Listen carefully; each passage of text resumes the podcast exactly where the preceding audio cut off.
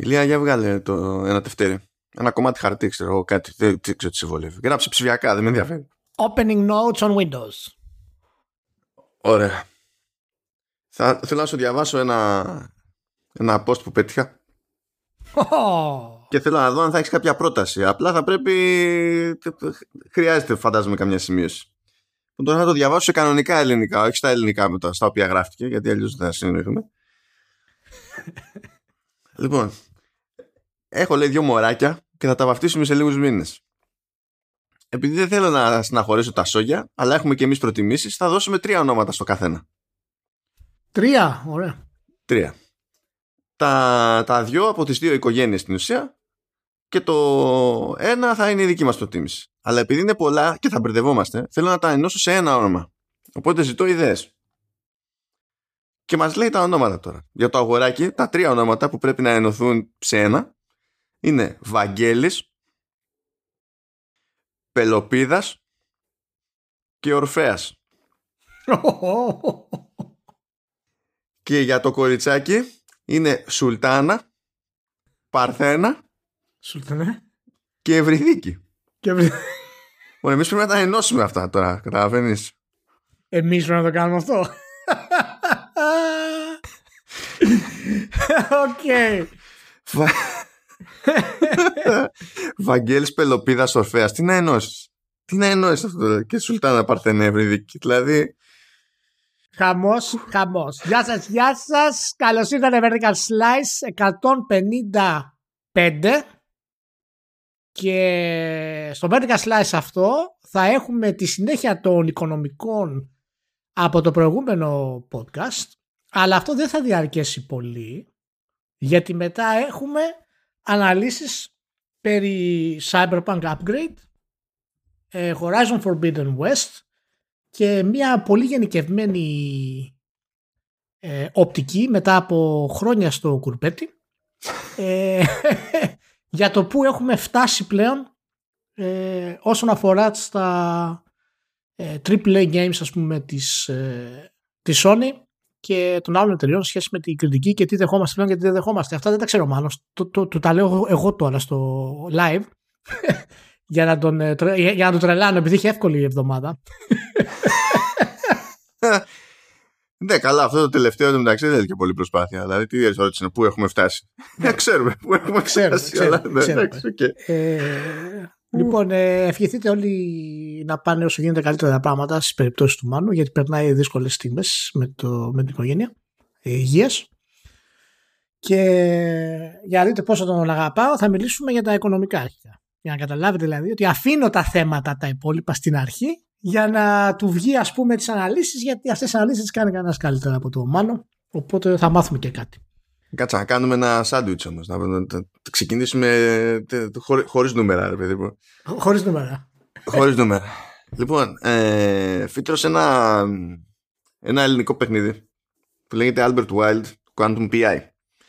Είναι από τη Beyond Those Hills που προηγουμένως έχουν κάνει το περίπου adventure, ας το πούμε, το Minims, πάνε πολλά χρόνια. Δηλαδή όταν είχε βγει εκείνο ήμασταν φάση authority ακόμη. Τότε, τότε Ναι. το είχα γράψει.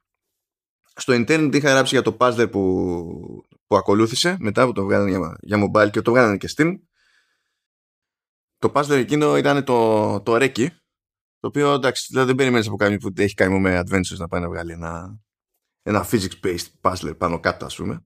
Αλλά ήταν, ήταν πολύ καλό αυτό. Ε, και τώρα πάνε να κάνουν ένα άλλο πείραμα με το Quantum PI, το οποίο δεν είναι ούτε puzzler, ούτε, ούτε adventure.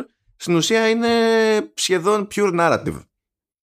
Αλλά είναι το, τέτοιο, είναι το, είναι το concept πάρα πολύ αστείο. Διότι υποτίθεται ότι έχουν αισθητική φάση 30 ε, ο πρωταγωνιστής είναι ένας ε, private investigator και τα λοιπά. Μιλάει ακριβώς με το στυλ που φαντάζεσαι ότι μιλάει και καλά είμαι ο hard-boiled ο τύπος ας πούμε και τέτοια. Έτσι είναι το στυλ όλων των, των χαρακτήρων. Ε, είναι, η εικόνα είναι 4 προς 3, τα πάντα είναι σε σέπια και super grainy ας πούμε και τα πάντα όλα. Ναι, ναι. Και παρόλα αυτά ο, ο, ο investigator είναι γάτα. Δηλαδή να πούμε ότι αυτό ξεκινάει. Όντως, να βάλεις το link για το trailer γιατί είναι, είναι τρομερό. και τα voice overs είναι πάντα, πάντα, άσχετα με το πόσο αστε, γελία ή αστεία είναι η ατάκα, ρε παιδί μου, στο script, τα voice overs είναι πάντα χτισμένα με, δηλαδή, με σοβαρότητα, πέρα για πέρα, το οποίο προσθέτει στην κομμωδία της υπόθεσης. Και είχα το περιθώριο να πάρω μια τζούρα πρώτη, ρε παιδί μου, γιατί τώρα βγάλανε ένα demo για το που στην ουσία είναι στο πλαίσιο του Steam Next Fest και μπορείτε να πάτε να το δοκιμάσετε. Αλλά είχα το περιθώριο να το δω και δεν είδα ολόκληρο το demo τότε γιατί δεν ήταν ακόμα ολόκληρο το demo να το δω νωρίτερα ε, και εντάξει τώρα από όσο θυμάμαι το παιχνίδι αυτό δεν προσπαθεί να καταλήξει να είναι μια τεράστια παραγωγή. Είναι είναι προφανώς, προφανώς. με βάση τα, τα δεδομένα τους είναι λίγο πιο side project. Τους ενδιαφέρει δηλαδή να είναι σχετικά σύντομο δεν το βλέπουν να κρατάει ξέρω εγώ πάνω από τρεις ώρες όταν έρθει η ώρα και τέτοια. Βέβαια είναι και λίγο βλέποντας και κάνοντας. Ε, Τώρα εντάξει, μου εξήγησαν και μερικά άλλα πράγματα που νομίζω δεν είναι πολύ normal να μπω στη διαδικασία να τα, να τα μεταφέρω. Αλλά έχουν κάνει δουλειά, στο δείγμα που είδα εγώ δηλαδή, έχει γίνει δουλειά στο γράψιμο legit. Και δεν είναι ότι ακριβώς το έχουν γράψει οι ίδιοι. Δηλαδή έχουν, το story outline στην ουσία είναι δικό τους. Δηλαδή το που πάει και πώς πάει στο περίπου. Αλλά από εκεί και πέρα όλο το κομμάτι των διαλόγων και τα λοιπά πηγαίνει σε writer-writer. Ναι. Είναι φάση, ξέρεις, η, η, η, η, ιδέα είναι αυτή, πάρ το στο γράψιμο έτσι, πάρ το και κάτω καλό, γιατί εσύ ξέρεις. Ε, και από το μικρό δείγμα που είχα δηλαδή, νομίζω ότι τουλάχιστον ως προς αυτό μάλλον έχει γίνει καλή δουλειά. Ωραία. Και γενικά είναι κουλό το, και φαν το, το concept, παρότι από άποψη gameplay δεν προσπαθούν να έχουν κάποια πολυπλοκότητα. Θα γίνει επίτηδες δηλαδή αυτό, δεν είναι ότι το ξεχάσανε οι άνθρωποι. Γιατί ειδικά ο... Ε, είναι ένα δίδυμο που το τρέχει πάνω απ' όλα, έχει και εξωτερικές συνεργασίες κτλ. Είναι ο Ανδρέας ο Δικτυόπουλο και η Μαρία Ιαλούπη. Γεια σου Ανδρέα, γεια σου Μαρία. Ω συνήθως η Μαρία μπλέκει εκεί πέρα με τις μουσικές κτλ. Γιατί είναι το, το focus. Με, καλά, όχι μόνο αυτό, αλλά ε, εκεί πέρα έχει, έχει προϊστορία. Και Γενικά δίνουν, δίνουν πόνο και οι δύο. Και ξέρω ότι ο Ανδρέας μεταξύ είναι και adventurάς adventurάς. Το οποίο είναι λίγο ξέρεις, περίεργο από την άποψη ότι δεν προσπαθεί να φτιάξει καθαρό adventure γενικά. Αλλά ναι. Οπότε έτσι και πεταχτεί κανένας και θα πει ναι, αλλά δεν, έχει, δεν βλέπω να έχει κανένα συμπαντικό ή συγκλονιστικό γρίφο κτλ. Είναι by design, δεν το ξέχασε κανένας και σίγουρα δεν το ξέχασε ο Ανδρέας. Ναι. Απλά το ξεκαθαρίζω. Ε, ξεκινάει τώρα το Steamfest κάντε μια απόπειρα, κατεβάστε το ντεμάκι, πάρτε μια τζούρα και να ξέρετε ότι έχει κι άλλο παρακάτω. Όχι μόνο σε αυτό το παιχνίδι, έχει κι άλλο παρακάτω από Beyond Those Skills, αλλά θα κάνω ότι δεν έχω ιδέα και θα το ναι. αφήσω εδώ πέρα. αυτό.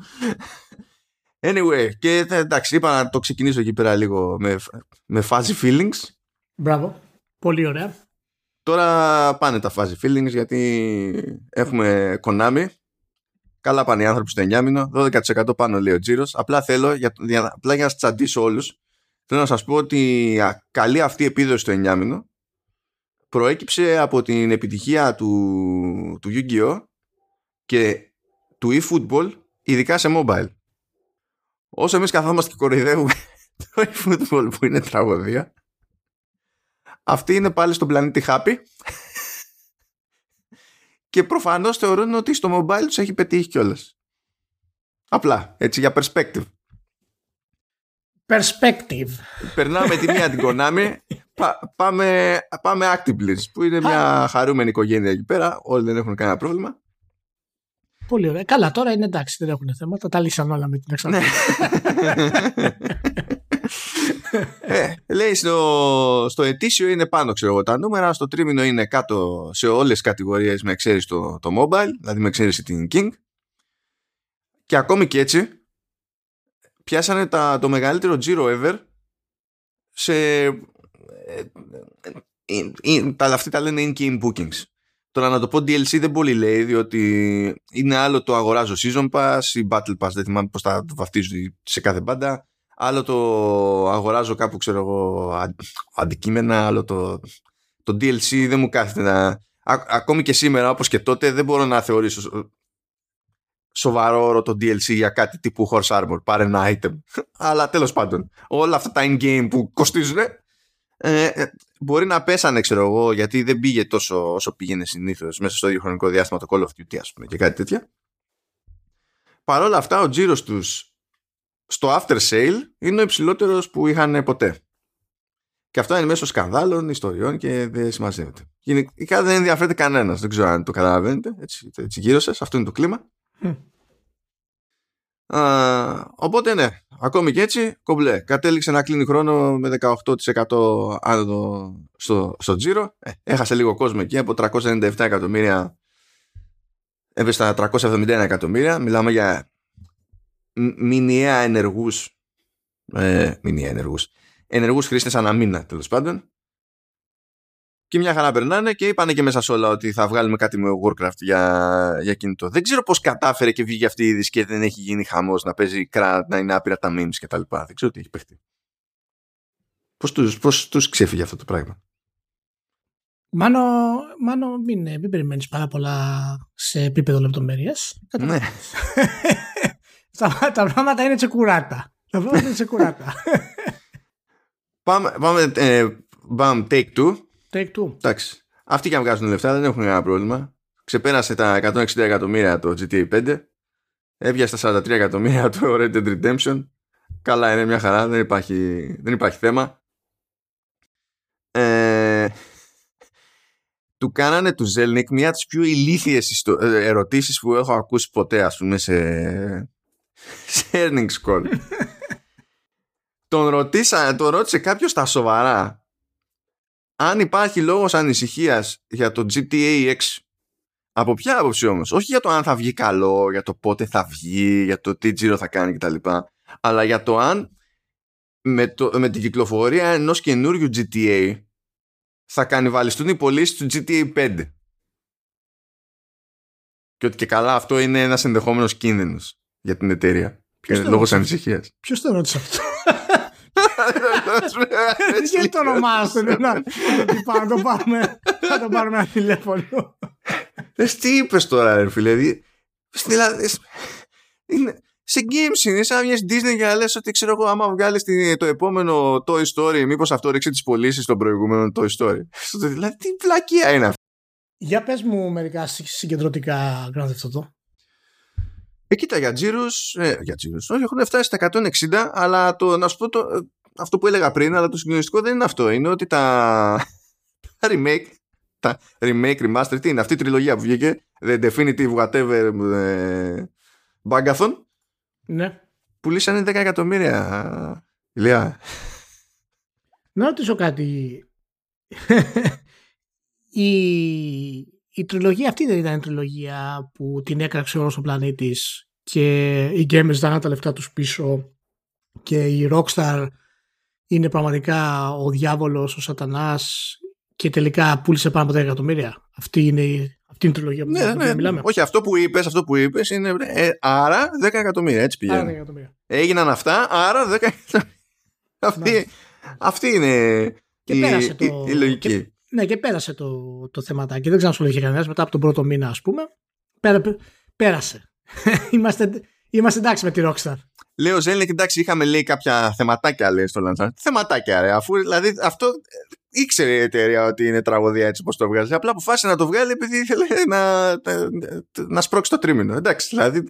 Α, το, το καταλαβαίνουμε αυτό δεν σημαίνει ότι ήρθε η ώρα να πηγαίνεις και να λες ότι εντάξει είχαμε κάτι θεματάκια αλλά ξεπεράστηκα τι μπουρδες είναι αυτές απίστευτες εντάξει φυσικά τον ρωτάνε τον άνθρωπο ξανά και ξανά για NFT και τα λοιπά Γενικά ήταν ε, πιο ψυχρός παλαιότερα. Μετά έγινε η συμφωνία με τη Zynga που η Zynga δίνει πόνο με NFT και μάλιστα ένας στη Zynga έσκασε σε μια συνέντευξη πρόσφατα ε, σχετικά με NFT και gaming και τα λοιπά και ήταν, ε, ε, ήταν τόσο ειλικρινής που φάνταζε ξεδιάντροπος.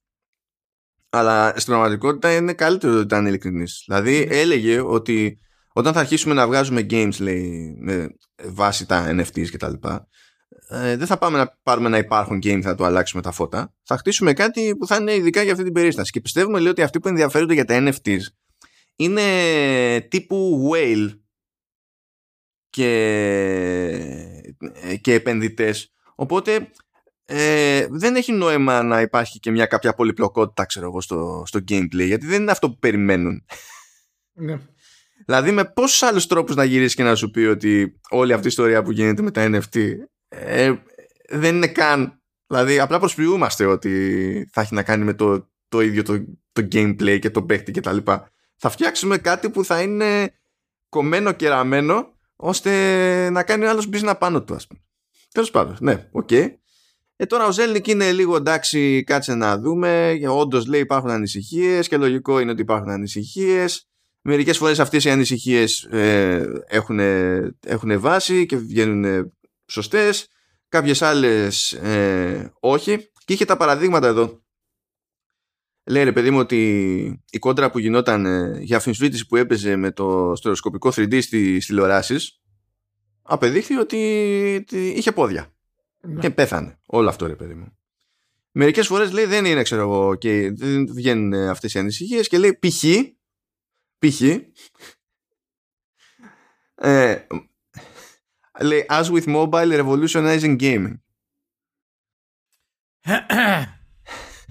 Πολύ, ναι, revolutionizing gaming. Ε, ε τα, τα finances του, του gaming, ναι. Revolutionizing gaming, νομίζω μπορούμε να έχουμε ένα debate Όπως το. Ναι. ναι. Οκ. εντάξει. σε κάποια συγκεκριμένες κατηγορίες. Κάποιες συγκεκριμένες κατηγορίες κάνει. Ναι, ναι. Και λέει as for NFTs, he, he doesn't see them in the same light as stereoscopic 3D. Του στυλ θέλω να σας πω ότι πιστεύω ή ελπίζω να κάνετε λάθος για τα NFT. Οπότε σας φέρνω ως κακό παράδειγμα το stereoscopic 3D. Αλλά μετά σας λέω ότι ε, δεν το βλέπω και σαν stereoscopic 3D άμα, άμα θυμάστε την πυρηνική καταστροφή, δεν υπάρχει πρόβλημα αν κάνουμε ένα μικρό πόλεμο τώρα. δεν υπάρχει κάποιο θέμα. δεν είναι χειρότερο, οπότε μην αγχώνεστε. Θεοί, πραγματικά όλο, όλο αυτό το, το back and forth, αυτές οι δηλώσεις πάνω στα τέτοια είναι ότι καλύτερο. Τα νούμερα είναι το λιγότερο. Είναι αυτές οι ιδέε. Είναι, είναι, είναι, είναι καλύτερο. Είναι φοβερό πάντως γιατί όλες αυτές οι μεγάλες εταιρείε είναι τρει-τέσσερι που οι δηλώσεις τους μετράνε, ας πούμε. Ε, και κάνουν τέτοιες δηλώσεις κυρίως ευχαριστικέ. Είναι δυτικέ βέβαια εταιρείες από την Electronic Arts, η Ubisoft, τη, ε, την Take-Two παραδείγματος χάρη.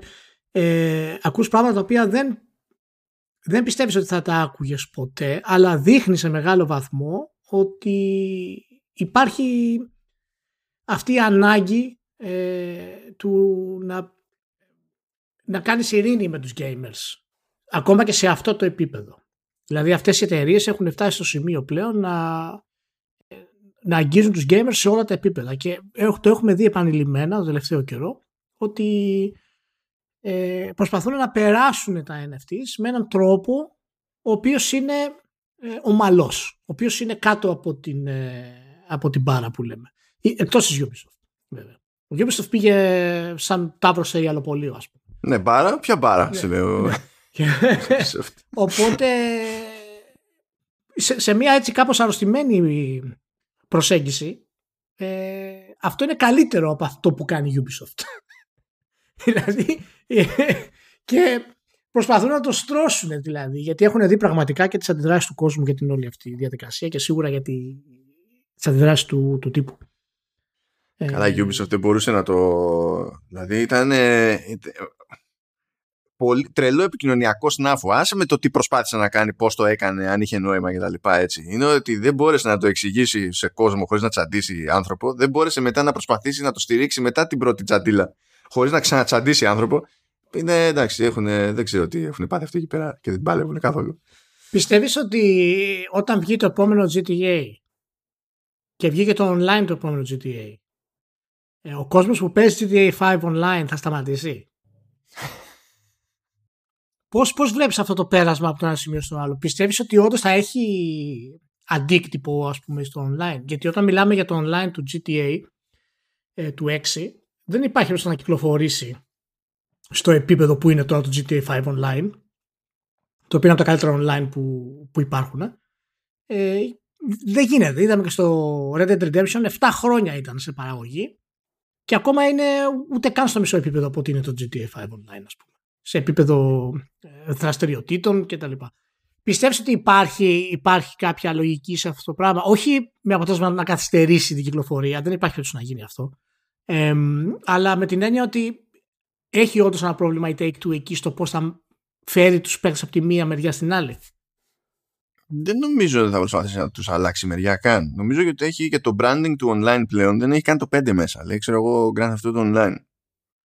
Νομίζω ότι θα το δει ως διαφορετικό προϊόν και θα βγει το GTA 6, ρε παιδί μου, που είναι αυτό που είναι.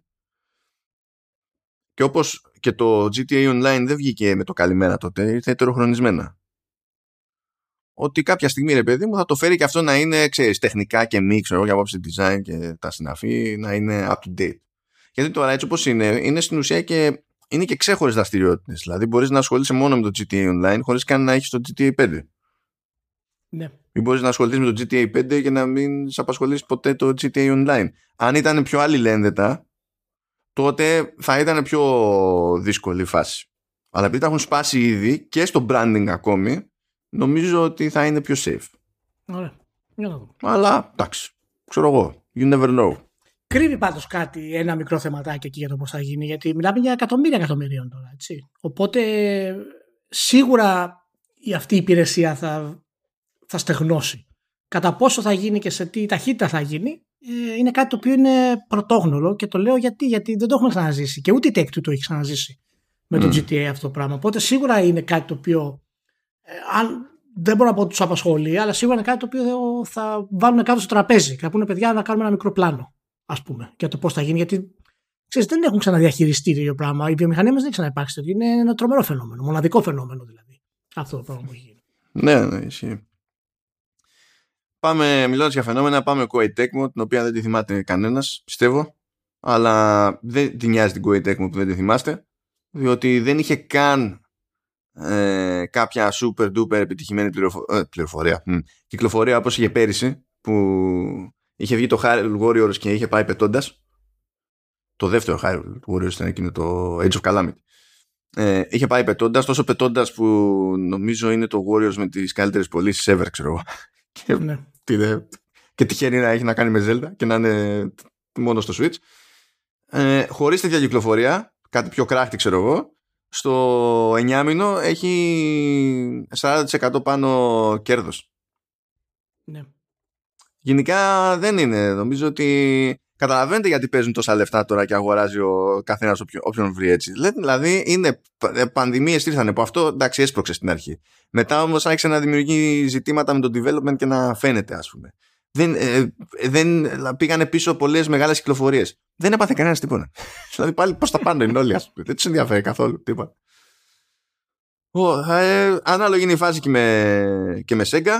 Α, Η Sega δηλαδή ε, είναι το, περνάει τόσο καλά αυτή την περίοδο που ενώ είχε βάλει ένα στόχο για τα ετήσια αποτελέσματά της τέλος πάντων ε, δεν έχει κλείσει ακόμα έτος οικονομικό ε, τον αναθεώρησε προς τα πάνω.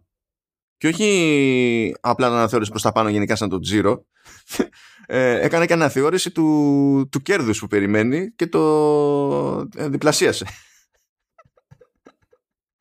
Γιατί λέει πήγε, πάει λέει το Football Manager απίστευτο Πήγε λέει το Shin Megami Tensei, αυτό δεν νομίζω να το πήρε κανείς χαμπάρι. Ξέρεις το πήγε δεν πήγε το Shin Megami Tensei 5 στο Switch. Ναι. Και πήγε το Super Monkey Ball, ηλιά.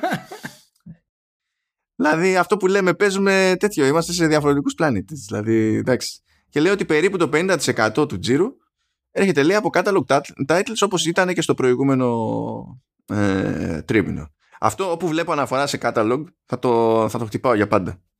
Θα, το χτυπάω για, θα το χτυπάω για πάντα γιατί είναι τέτοιο. Είναι, είναι, είναι το μεγαλύτερο σημάδι ότι η Μπίζνα πλέον είναι άλλη. Η Μπίζνα δεν έχει καμία σχέση με την Μπίζνα πριν από 10 χρόνια. Καμία σχέση. ναι, καμία ναι. σχέση. Άλλο, άλλο επίπεδο. Άλλο επίπεδο. Και γι' αυτό είναι τόσο πιο ασφαλείς αυτές οι εταιρείες και μπορούν και έχουν τέτοια αποτελέσματα παρότι έχουν παράλληλα και όσες δυσκολίες έχουν. Ας πούμε. Ίσως κάποια στιγμή το καταλάβουμε και οι gamers ότι είναι άλλη πίσνα. ναι, ε, και στο μοιάζει. Πάμε να πέρασμα με Bandai Namco. Αυτό το έβαλα, εντάξει, καλά πήγαν οι άνθρωποι. Ε, όλα κομπλέ, όλα προς τα πάνω στο, στο εννιάμινο, παρότι στο, στο group, έτσι, παρότι ο Τζίρος λέει από τα games έπεσε. Ε, έχει τα, περί- από τα περίεργα η Bandai Namco κάτι που έχει πει ότι προσπαθεί να αλλάξει και μέχρι στιγμής δεν της έχει κάτσει.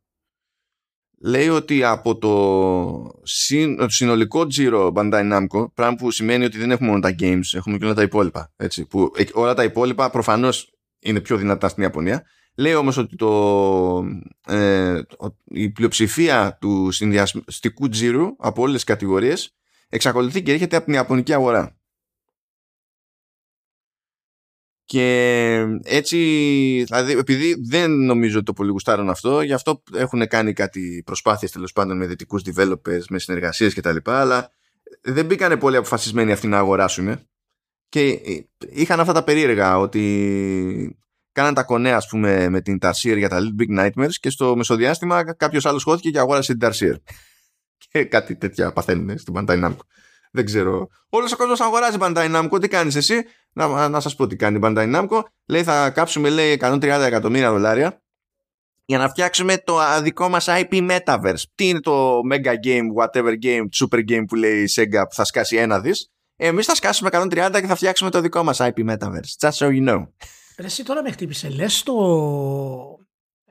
Το υπερπέχνη αυτό που φτιάχνει η Sega να είναι σημαντικότητα του Star Citizen να μεταβεί δηλαδή το Assassin's σε συνεργασία με τη Sega και να φτιάξουν το απόλυτο παιχνίδι.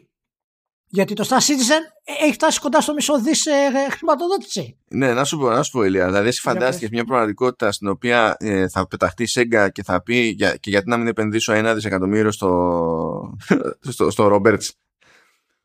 Να σου πω, η Sega είναι. Λοιπόν, ναι, να μου πεις ναι, μπορεί να θέλει να αυτοκτονήσει. Σέγγα είναι, μπορεί να το κάνει. το ρίσκο μπορεί να το κάνει. Δεν το συζητάμε τώρα.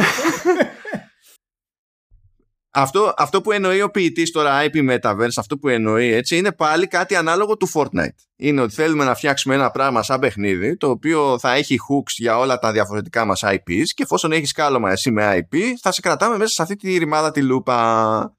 Είναι αυτό που έλεγα, δεν θυμάμαι, στο προηγούμενο, στο προ-προηγούμενο, ότι όλοι λένε Metaverse και στην ουσία εννοούν οτιδήποτε εκτός από το Metaverse. Ε, ναι, ok. Okay. Είναι, είναι, λίγο κούραση. Και τελειώνουν, παιδιά, τα... Όχι, δεν τελειώνουν τα λεφτά. Συγγνώμη, Ubisoft. Τελειώνει Ubisoft, δεν τελειώνει Ubisoft. Λοιπόν, ε, βγήκε και Ubisoft να πει αποτελέσματα τριμήνου. Σε σχέση με πέρυσι πέσανε τα νούμερα γιατί δεν είχε και κυκλοφορίες είχε περισσότερες πέρυσι. Ε, τώρα εντάξει φέτος και αυτό που είχε ήταν το, πώς το λέει, το, το Riders whatever, το ξεχνάω. Ε, και τι ήταν και το Far Cry πρέπει να ήταν στο ίδιο τρίμηνο. Ενώ στην αντίστοιχη περίοδο το περασμένο έτος είχε το Valhalla, το οποίο Valhalla ξέρουμε ότι πήγε και πήγε με τα μπούνια. Και ακόμα πάει. Ναι, λέει, έκανε τέτοιο. Είναι το πρώτο παιχνίδι, λέει, στη σειρά και παίζει να είναι και το πρώτο στη, στη Ubisoft γενικά που έχει βαρέσει τζίρο ένα δις. Δηλαδή έχει πάει πετώντας, όχι αστεία. Ε, γι' αυτό δεν ρωτάει κανένας πώς πήγε το Watch Dogs Legion. Ναι. Τότε. Ε, είναι, είναι φανερό πάντως η, η τακτική αυτή της Ubisoft έτσι και όσοι δεν το πιστεύετε ή δεν το περιμένετε ε, σας παρακαλώ να αλλάξετε αυτή την άποψη για να μην απογοητευτείτε στο τέλος. Τα Assassin's Creed θα γίνουν σύντομα live service games και τα single player θα είναι στην άκρη τους. Θα, θα γίνουν semi-online παιχνίδια. Θα το δείτε αυτό το πράγμα και δεν, είναι η business δεν έχει άλλη λογική. Δεν υπάρχει άλλη λογική στην business. Ξέρεις πλάκα. Έχουν δεχτεί ρε παιδί μου ότι φτιάχνουν Assassin's Creed με codename ξέρω εγώ Infinity και τα λοιπά και ότι θα δοκιμάσουν, δεν ξέρω εγώ θα δοκιμάσουν. Φαίνεται από τα expansion μέχρι τώρα στο Valhalla ότι ε, κάνουν πειράματα. Φαίνεται. Έρχεται κι άλλο ένα expansion, νομίζω είναι στις 8 Μαρτίου και, τα λοιπά, ε, το οποίο από μόνο του είναι περίεργο από την άποψη ότι έρχεται να κουμπώσει ένα παιχνίδι ε, τόσο μετά από την κυκλοφορία Assassin's τέλος πάντων που είναι πρωτότυπο για τη σειρά. Δεν έχει, συνήθως δεν μπαίνει στη διαδικασία να παράγει νέο περιεχόμενο τόσο μετά το, το λανσάρισμα. Και λες τέλος πάντων μέχρι εδώ το μπορώ να το καταλάβω. Και μετά κάτι άκουγα που δεν ξέρω, δεν το έχουμε σίγουρο αυτό, αλλά κάτι ακούστηκε ότι ανάμεσα σε μετά από αυτή τη φάση και πριν βγάλει το αυτό Assassin's Creed Infinity, αν είναι code name όπως το βαφτίσει κτλ., ότι θα βγάλει και ένα standalone άλλο το οποίο θα είναι πιο μικρό spin-off. Και λέω, τι, τι, δεν καταλαβαίνω, είναι όλο, όλο random η φάση. Τα δοκιμάζουμε όλα, ξέρω εγώ. Ναι, ναι. αλλά ήθελα να, να, να κάτσω λίγο εδώ πέρα σε ένα σημείο, διότι δεν μου άρεσε το ρεπορτάζ. Καλά, τέλος πάντων. Θες να πούμε τίποτα για το Skull and Bones; Τι να πούμε για το Skull and Bones; Είναι λέει πλέον multiplayer first. Λες και τέλος πάντων. Να μην... Α είναι παιχνίδι πρώτα, καταφέρει να βγει και μετά ας Ε, είναι. όχι, να, να πούμε αυτό που είχαμε πει. Ε, μην ξεχνάμε ότι αυτές είναι θεωρίες και θέσεις που έχουμε πάρει πριν γίνει ε, το παιχνίδι αυτό που έγινε, δηλαδή αυτό το, το φιάσκο αυτή η αλλαγή. Είχαμε πει ότι αυτές οι καθυστερήσεις δεν είναι φυσιολογικές και το παιχνίδι πάει να γίνει online. Ναι, ναι. Είναι στροφή της Ubisoft. Και τώρα είναι και επιβεβαιωμένο πλέον. Και μάλιστα γι' αυτό και άργησε τόσο πολύ η Ubisoft να το ανακοινώσει αυτό το πράγμα για να μην ασχολείται κανένας στην ουσία με το Skull and Bones. Για να μην έχει δηλαδή το αρνητικό το backlash. Ε, και κάτω δεν υπάρχει θετικό backlash, αλλά κατά μέσο να πω. Οπότε αυτό είναι το, το concept. Και είναι ένα από τα τρικάκια που μας έκανε η Ubisoft για το Skull and Bones. Πάντως περιμένει, εντάξει, το επόμενο έτος έχει, το επόμενο οικονομικό της έτος έχει Mario Plus Rabbids. Ε, Ναι. Το οποίο κατά πάσα πιθανότητα θα πάει καλά. Έχει το Skull and Bones το οποίο είναι ένα ερωτηματικό, η αλήθεια είναι. Τώρα πρόσφατα βγήκε το Rainbow Six το Extraction, το οποίο στην ουσία έχει και ένα boost από μόνο του επειδή έχει κάνει εικόνα με τη Microsoft και είναι στο Game Pass. Και υποτίθεται ότι στο επόμενο οικονομικό έτος υπάρχει εκείνο το ρημάδι το Avatar που είχαμε δει κάποια στιγμή. Που εκεί πέρα ε, έχουν κάνει και ένα κόπο παραπάνω, τουλάχιστον σε τεχνικό επίπεδο αυτό, δηλαδή κάνει μπαμ. Αλλά από εκεί και πέρα θα δούμε τι, τι θα γίνει. Αμ, ε, έγινε όμως, ε, τον ρωτήσανε τι παίζει, ξέρω εγώ, ναι, άμα έρθει κάποιος και σας κάνει προσφορά για εξαγορά, θα κάνετε. Και λέει ρε παιδί μου, ο Γκυγεμό τα κλασικά ότι πιστεύουμε ότι μπορούμε να μείνουμε ανεξάρτητοι αλλά άμα έρθουν λέει προτάσεις προφανώς λέει ασφαλώς θα τις αξιολογήσουμε και θα συζητηθούν και τα συναφή. Και βλέπω το, το ρεπορτάζ εδώ και εκεί ότι αυτό και καλά σημαίνει ότι η Ubisoft λύγησε. Και ότι από εκεί που πήγαινε κόντρα σε κάθε εξαγορά στο παρελθόν, τώρα είναι ανοιχτή στην εξαγορά. Αυτό είναι, ε, αυτό είναι συμπέρασμα μπουρδα. Μπορεί να έχει λυγίσει. Το ζήτημα δεν είναι αν έχει λυγίσει. Αλλά το θέμα είναι ότι από αυτή τη δήλωση δεν βγαίνει αυτό το συμπέρασμα. Ε, όταν γίνει μια κατάθεση εξαγοράς, το Διοικητικό Συμβούλιο είναι υποχρεωμένο από τον νόμο να την παρουσιάσει στους μετόχους. Είναι υποχρεωμένο. Ε, αν, αν το κρύψει θα έχουν άλλα. Άρα ε, είναι, είναι δεδομένο ότι ο Γκυγεμό θα πει ότι άμα μου έρθει πρόταση προφανώς θα την εξετάσουμε. Γιατί το αντίθετο είναι λίγο παράνομο. Το, το qualifier το σωστό είναι το πιστεύουμε ότι μπορούμε να μείνουμε ανεξάρτητοι. Και το πιστεύουμε, δηλαδή το, λέω ότι αυτό είναι το qualifier το σωστό στην περίπτωση της Ubisoft. Άμα το έλεγε άλλος, δεν θα είχα την ίδια άποψη. Επειδή έχουμε δει στο παρελθόν τι καλό έχουν. Επειδή εξακολουθεί και το τρέχει η οικογένεια στην πραγματικότητα και αυτοί το βλέπουν σαν δικό τους. Αν είχε εξαφανιστεί ο Γκυγεμό και το management βασιζόταν στην ουσία σε μια άλλη γενιά από managers που κατά βάση είναι managers και δεν είναι αυτοί που έχουν χτίσει την εταιρεία, θα μπορούσαμε να το συζητήσουμε αλλιώς. Αλλά όσο έχεις να κάνεις με αυτούς που έχουν χτίσει την εταιρεία, minimum έχεις να ασχοληθείς με, με εγωισμούς και τα συναφή που υπό άλλες συνθήκες δεν θα σε νοιάζανε. Τώρα μπορεί κάποιος να έρθει και να αγοράσει με τον ένα ή με τον άλλο τρόπο την Ubisoft. Ε, θεωρητικά μπορεί, χαίρομαι πολύ. Αλλά το ναι θα το συζητήσουμε δεν είναι κάτι που ερμηνεύεται όπως είδα από διάφορα μέσα. Και, δηλαδή, καλά, δεν κοιτάζω τώρα τι, τι, αν γίνεται ελληνικό ρεπορτάζ σε τέτοια θέματα, κοιτάζα απ' έξω. Ε, διαφωνώ πλήρως με αυτό το τέτοιο και νομίζω ότι όταν. και το ξέρουν, πιστεύω, και δεν βοηθάς την εταιρεία και την οποιαδήποτε εταιρεία σε αυτή τη, την υπόθεση. Όταν πηγαίνεις και τα ερμηνεύεις έτσι. Τέλος πάντων. Θα μου πεις τι σε νοιάζει ένα. Ε, με νοιάζει ότι είναι ένας τεχνικός το ρεπορτάζ. Αυτό είναι που με νοιάζει. Όπως θα μας νοιάξει μετά και αυτά, θα μας νοιάξουν και αυτά που θα συζητήσουμε μετά που προλόγησε ο, ο Ηλίας. Για τους ίδιους λόγους. Um, και μιας και μιλάμε για εξαγορές, να πούμε ότι Platinum Games, όπως είναι επιπλωμένο, βγήκε εκεί πέρα ο Ινάμπα και λέει φυσικά, άμα έρθει κάποιος να μας αγοράσει, δεν είμαστε αρνητικοί. Και μάλιστα λέει, άμα κρίνουμε από τη στάση που έχει κρατήσει με τις εξαγορές, λέει η Microsoft και πώς αφήνει τους developers μετά να κάνουν το κομμάτι τους, αντί να τους πει, εδώ, θα σας πω εγώ τι θα γίνει κτλ.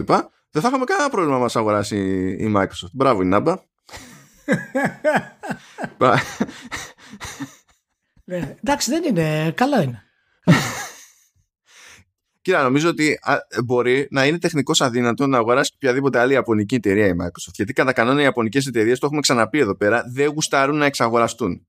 Αυτά εντωμεταξύ τα λέγαμε ότι δεν γουστάρουν να εξαγοράζονται, ειδικά από ξένους, οι Ιαπωνικές εταιρείες. Τα λέγαμε εβδομάδες πριν βγει και το οποίο Brown στο Hit Points και μετά γίνει αυτό viral και βγει η θεωρία «Ω, είναι πολύ δύσκολο να αγοραστούν οι Ιαπωνικές εταιρείες γιατί οι Ιάπωνες είναι σκαλωμένοι». Εδώ τα λέγαμε τέτοιο, αλλά ελαδίτσα, τι να γίνει, παιδιά. Δηλαδή...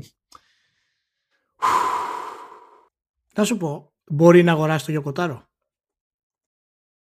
Ε, ως, ως, ως τι; Η, η, η, Microsoft, η Microsoft ως, ως, ως, ως director of the next Yokotaro game.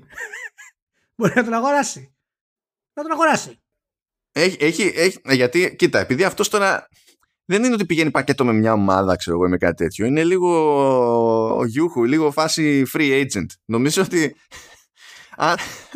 άμα αγοράσει το Yoko Taro η Microsoft, θα είναι σαν να αγοράζει μασκότ για το, για το, για το company office, ας πούμε. δηλαδή αυτό.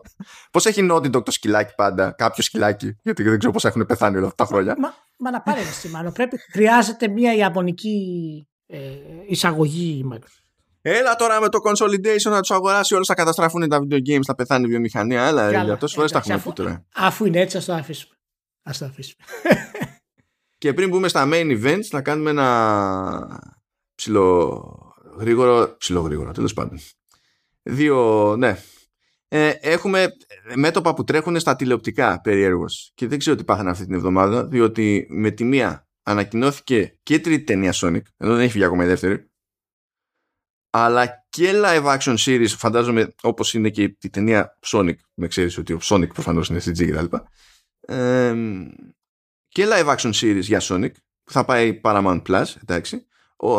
Να θυμίσουμε ότι είναι παραγωγές DJ2 Entertainment που πηγαίνει και παίρνει διάφορα δικαιώματα τα συζητούσαμε και σε προηγούμενη ε, εκπομπή ε, η Netflix ανακοίνωσε ότι θα βγάλει ταινία Bioshock το οποίο έχει τεράστιο εύρος πιθανότητων. Μπορεί, δηλαδή, υπάρχουν πιθανότητες να είναι κάτι άθλιο, υπάρχουν πιθανότητες να είναι για κάτι φοβερό.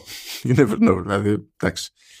Απλά ελπίζω να μην πάνε να παίξουν με το Would You Kindly γιατί αυτό λειτουργεί όταν είναι interactive. Όταν δεν είναι interactive δεν είναι το ίδιο φαν. Ναι. Εντάξει, είναι από τα πειράματα του Netflix αυτά, έτσι, προφανώς. Ψάχνει να βρει τι θα πιάσει από τα video games αυτή τη στιγμή. Τώρα το Bioshock δεν πρόκειται να πιάσει ιδιαίτερα, αλλά εντάξει, πότε δεν ξέρεις. Κοίτα, μπλέκει και η Take-Two σε αυτή τη φάση και νομίζω ότι νοιάζει την Take-Two γιατί στείνει, υποτίθεται κι άλλο παιχνίδι σε άλλη ομάδα και τα συναφή. Έχει ξαναγίνει απόπειρα στο παρελθόν με το Verbinski και πήγε, δηλαδή δεν, δεν κατάφερε να προχωρήσει. Νομίζω είχαν και θέματα με το budgeting και τα λοιπά, ας πούμε. Ήταν άπειρα λεφτά αυτά που θέλει να κάνει είναι ρε παιδί μου το Bioshock είναι ένα IP που λες αν είμαι η Take-Two και βλέπω ότι έχω πρόχειρο ξέρω εγώ είναι κάτι το οποίο έχει ένα νόημα να πεις ότι ξέρεις το κάνω κάτι τηλεοπτικά κινηματογραφικά. Γιατί μπορείς να πεις ιστορίες ξανά και ξανά υπάρχει, υπάρχει αέρας. Αλλά ναι εντάξει τώρα το αν θα μας βγει σε καλό είναι άλλο σχετικό. Επίσης ανανεώθηκε για δεύτερη σεζόν το, το Halo πριν προλάβει να παιχτεί πρώτη ναι, για πες μου γι' αυτό. Πολύ, πολύ σημαντικό αυτό το πράγμα. Δηλαδή το κάνανε screening και πήραν τόσο απίστευτα αποτελέσματα, ας πούμε, και είπαν πάμε για δεύτερη. Πολύ, πολύ εντυπωσιακό, έτσι. Ε, κοίτα, ε, νομίζω ότι δεν. Ε, ε, ε, για τη Microsoft αυτό τώρα είναι, είναι, πρώτη, είναι πρώτη απόπειρα στην ουσία. Τώρα μην πει κανένας. Είχαμε ένα Halo mini series ε, στο οποίο πρωταγωνίστησε ο Luke Cage και τα συναφή. Αυτά ήταν ε, τίποτα. Αυτό ήταν glorified ε, promo ad. Ε, αλλά αν είναι να πιαστεί από κάπου ώστε να μπει συνείδηση του άλλου ρε παιδί μου ξέρεις να φαίνεται κάπου το Xbox και κάποιο IP του Xbox ναι. ακόμα και να μην είναι αρκετά σόι ρε παιδί μου το Halo η Microsoft πάλι μπορεί να θεωρήσει ότι έχει ένα κίνητρο να πει you know what; Let's dig in ας πούμε και, ότι, και, και βλέπουμε από εκεί και πέρα, βλέπουμε παρακάτω. Πάντως σίγουρα θα πρέπει από το focus testing που θα έχουν κάνει να πήρε πολύ καλές ε, κριτικές για αναλύσεις. Να, να υπήρχε δηλαδή αρκετό ενδιαφέρον. Οπότε είπε ότι. Εντάξει, Μακάρι να είναι γι' αυτό. Ένα, ένα, μικρό ρίσκο. Εντάξει, εγώ το παίρνω ότι πρέπει να είναι γι' αυτό. Αλλά θα δούμε δηλαδή πώς θα είναι. Ε, σίγουρα όμως είναι το brand το οποίο το χτίζει αυτή τη στιγμή η Microsoft. Έτσι είναι το σημαντικότερο της brand, δεν το συζητάμε αυτό. Ε, ναι, άμα δεν προσπαθεί να γατζωθεί από αυτό για να πει ότι κάνω κάτι transmedia, ας πούμε, πού θα γατζωθεί. Αυτό θα είναι. Ε, αν και εντάξει, φαντάζεσαι μια μέρα προσπαθήσουν να κάνουν κάτι, ξέρω εγώ, σε ταινία με, με Gears of War. Πολύ κοιμάστε, φίλε. Θα είναι. Τέλος πάντων, ναι. Ε, η DJ2 που λέγαμε όμως με Sonic ιστορίε και τα λοιπά, το πήγε και έκανε κονέ με την Amazon. Ε, στην ουσία έκανε ένα first look deal Πράγμα που σημαίνει ότι όποια παραγωγή έχει να προτείνει DJ2 θα πρέπει να την προτείνει πρώτα στην Amazon. Αν η Amazon πει ναι εντάξει, το καβατζώνει. Αν η Amazon πει δεν με ενδιαφέρει, τότε η DJ2 μπορεί να πάει και να το κάνει shop around όπου της γουστάρει. Ε, η DJ2 μπλέκει και με ταινίες και με σειρές και, και στην ουσία επειδή τα δικαιώματα που έχει πάρει η DJ2 από εδώ και από εκεί είναι κυρίως με games ε, και ψάχνετε ξέρω εγώ με το Echo, με Life is Strange και Disco Elysium κτλ οι πιθανότητες λένε ότι ό,τι αποκλειστικότητα και αν φυτρώσει από αυτή τη συνεργασία για Amazon θα έχει να κάνει με κάποιο gaming IP. Δηλαδή δεν βγαίνει, αυτό κάνει DJ2. Οπότε ξέρω εγώ, brace yourselves. Δεν ξέρω τι, τι θα απεχτεί σε αυτή, τη, σε αυτή την ιστορία. Και θα αφήσω τα transmedia στην άκρη. Θες να πούμε λίγο για το... Αν και δεν θα μας πάρει πολύ. Έγινε ένα τζέρτζελο εκεί πέρα για Virtual Console και τα συναφή. Ναι, και ναι. το eShop σε Wii U και 3DS που στην ουσία θα ψοφήσουν περίπου σε ένα χρόνο. Χρόνια πια μετά από... Δηλαδή είναι... Πόσο είναι από το 3DS. Το 3DS βγήκε το 2013. Οπότε το eShop 3DS στην ουσία ψοφάει 10 χρόνια μετά την κυκλοφορία. Ε, το Wii U είχε βγει σκάλωσα τώρα τι ήταν 14 ήταν τι διάλογο ήταν το Wii U. Ναι. Ναι, το, το Wii U ήταν το 14, 15, 16. 15, το 15 ήταν. Δε, όχι, το, το Switch βγήκε το τέτοιο, βγήκε το... Τι λέω, το ρε, καμία σχέση. Τώρα κάτσε να το βρω. Είναι και δύσκολο, δεν ήταν από τα επιτυχημένα να μας έχουν καρφωθεί στον εγκέφαλο. Το, ήταν, το, ναι, το ναι. Wii U βγήκε τη 12. Α, το 12. Α, ναι, είχε βγει τέτοιο, μια ανέρεση. Τόσο τρελές παλιά, εποχές. ρε, εσύ. Ρε, εσύ, Wow. ναι, ναι, ναι, ναι, ναι, καλά, είναι γενιές βέβαια. Λοιπόν, είχε βγει στην ουσία περίπου ένα χρόνο πριν από το Xbox One και το PlayStation 4. Το οποίο είναι αστείο από μόνο του, διότι τότε ήμασταν ακόμα που, στη φάση που ε, ε, επιβίωνε το σκεπτικό στην αγορά ότι α, άμα βγεις πρώτος και έχεις χρονικό πλεονέκτημα, ξέρω εγώ, μπορείς να χτίσεις εγκατεστημένη βάση και έχει tactical advantage. Γελάμε. δηλαδή, γελά- γελάμε κατευθείαν πλέον. Και θυμάμαι τότε που για να σπρώξει το, το μηχάνημα, δηλαδή βγαίνανε και λέγανε κάτι developers ότι ε, έχει φοβερή GPU είναι και είναι πολύ ισχυρότερη από αυτή που είχε το Wii, ξέρω εγώ, και, και ιστορίες. Και λες, εντάξει, καλά πήγε αυτό, πολύ κράτησε αυτός ο ενθουσιασμός. Just saying. Anyway. Ε, και ε, επειδή θα κλείσουν τα eShop, αυτό σημαίνει ότι ένα μάτσο παιχνίδια θα τα φάει μαρμάγκα. Αυτό δεν σημαίνει ότι δεν μπορείτε να συνεχίσετε να κάνετε downloads πράγματα που έχετε αγοράσει. Ε, σημαίνει ότι θα σταματήσουν ε, οι- οι συναλλαγές, δεν θα υποστηρίζουν συναλλαγές, άρα δεν θα μπορείτε να αγοράσετε κάτι άλλο. Ε, φυσικά ξεκίνησε εκεί πέρα ο, πώς, τότε και για τα store του PlayStation τέλος πάντων για το PS3 και το, και το PSP αν θυμάμαι καλά ε, και όχι και τι θα γίνει με τα παιχνίδια μας και τα λοιπά δεν χάνει κανένας τα παιχνίδια του δεν είναι αυτό το point ναι αλλά άμα αποφασίσει κάποια στιγμή η Nintendo να μην με αφήνει ούτε να τα κάνω re-download ε, αυτά δεν γίνονται εύκολα δηλαδή δεν, δεν γίνονται εύκολα ούτε είναι τόσο δύσκολο να το υποστηρίξει αυτό Υπάρχει κίνδυνος, ναι. Για κάτι τέτοιο. Υπάρχει ένας, θεω... εν- υπάρχει ένας θεωρητικός κίνδυνος για, για κάτι τέτοιο. Ναι, υπάρχει. Αλλά αυτό για να γίνει είναι κάτι το οποίο ε, πρώτον θα είναι πρωτόγνωρο και δεύτερον κάποια στιγμή, κάποια στιγμή όταν δεν υπάρχει αρκετό ενδιαφέρον θα γίνει. Γιατί όσο και αν θέλουμε εμείς να, να πιστεύουμε ότι πρέπει όλα να είναι διαθέσιμα, είμαστε και αρκετά υποκριτές. Δηλαδή, αν κάποιος μου πει ότι θέλω τα παιχνίδια μου εμένα στο DS να είναι διαθέσιμα μετά από 30 χρόνια, λες και πρόκειται να τα παίξει μετά από 30 χρόνια τα παιχνίδια στο DS, ε, είναι υποκριτής. Το θέμα είναι εάν μας ενδιαφέρει να κλείσει αυτό το κανάλι αγοράς ή να ανοίξει πρωτίστως. Έτσι, γιατί τα παιχνίδια μας δεν θα τα χάσουμε στο μεγάλο. Στο... Θεωρητικά δεν θα τα χάσουμε, ενώ υπάρχει το θέμα.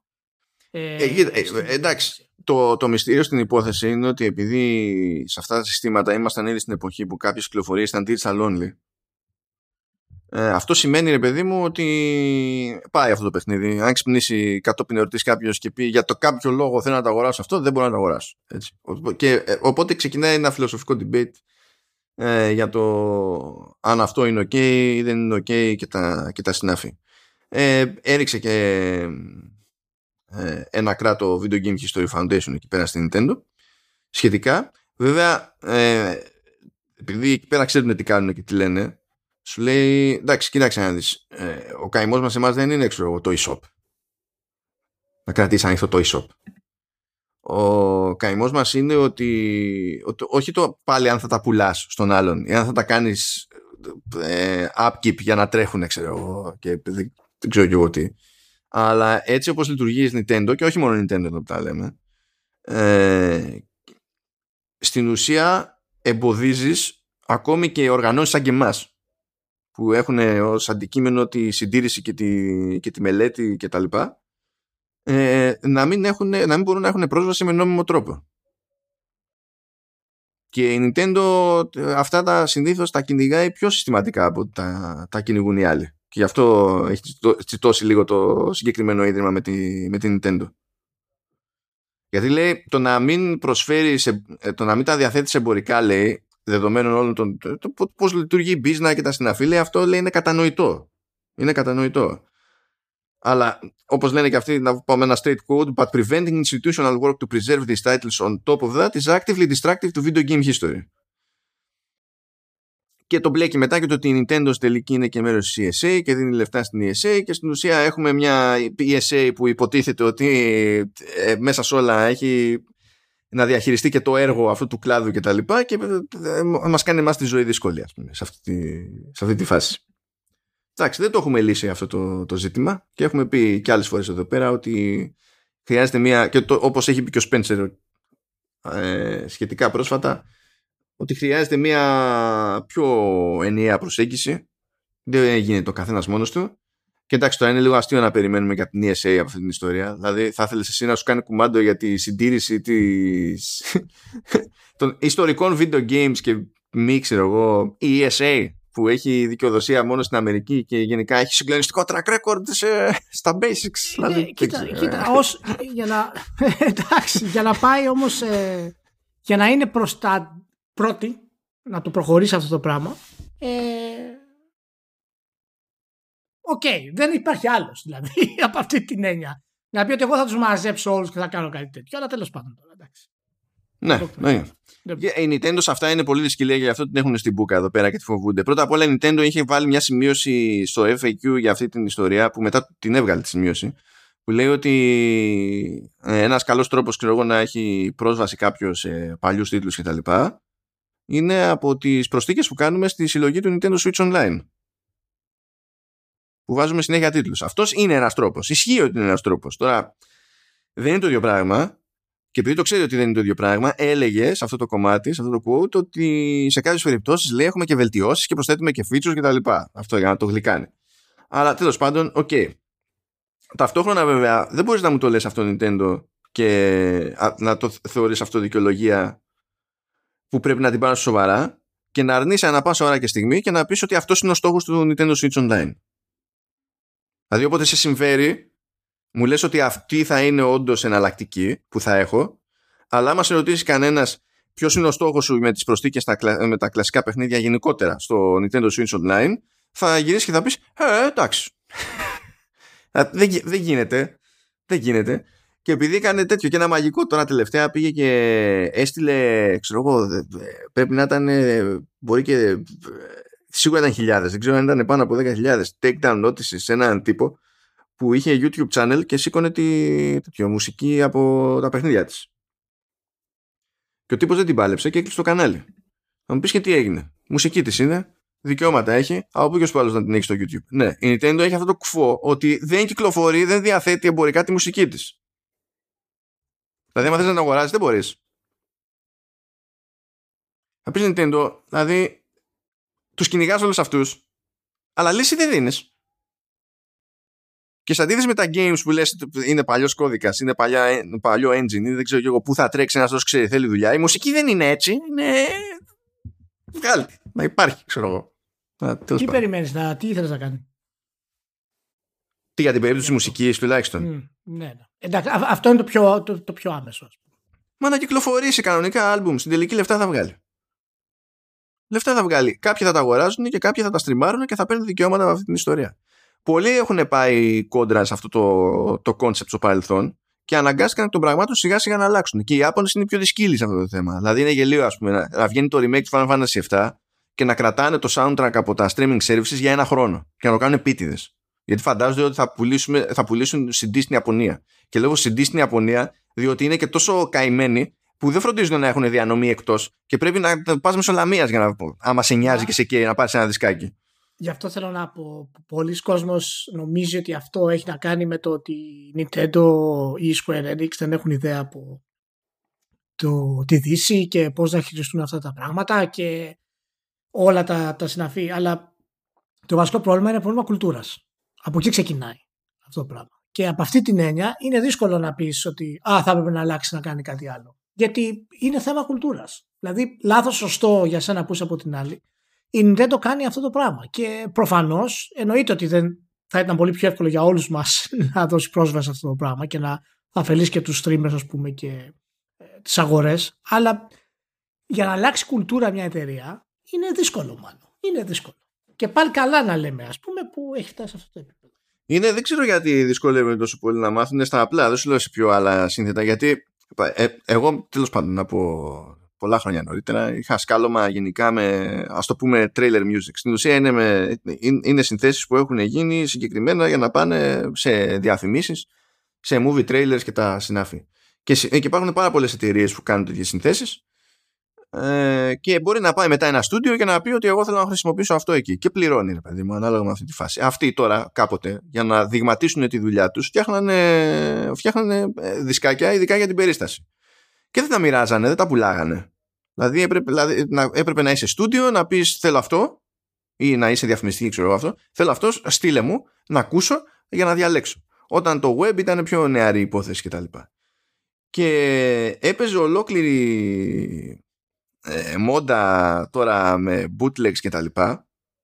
Που στην, στην ουσία διέρεαν αργά ή γρήγορα τα πάντα και υπήρχε κοινότητα που ήξερε ότι ο μόνος τρόπος να αποκτήσει αυτά τα, αυτή τη μουσική, γιατί έχει σκάλωμα, όπως εγώ, ε, ήταν να πειρατέψει. Δεν υπήρχε εναλλακτική. Δεν μπορούσε να δώσει κάπου τα λεφτά του για να, να, να πάρει.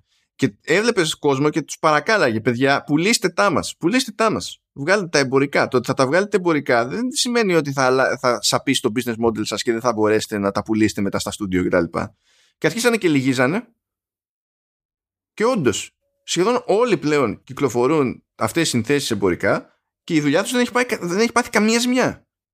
Γιατί είναι άλλο να το αγοράζω εγώ ως ιδιώτης για να τα ακούω μόνος μου ή να το στριμάρω μόνος μου ως ιδιώτης. Και φυσικά τελείως άλλη business να έρθει ένα στούντιο και να σου πει: Εγώ αυτό το θέλω για πρόμο και θα το χρησιμοποιήσω σε αυτό το τρέιλερ. Και επειδή δεν το χρησιμοποιήσω σε αυτό το τρέιλερ και θέλω να δημιουργείται μια εντύπωση που να συνδέεται με το IP μου, δεν θα μπορέσει ανταγωνιστής να χρησιμοποιήσει το ίδιο κομμάτι για του επόμενους 24 μήνες. Φυσικά θα στο πληρώσει αυτό αλλιώς. Δεν θα πάθει μια, η μία business από την άλλη. Είναι άλλη business κάθε μια.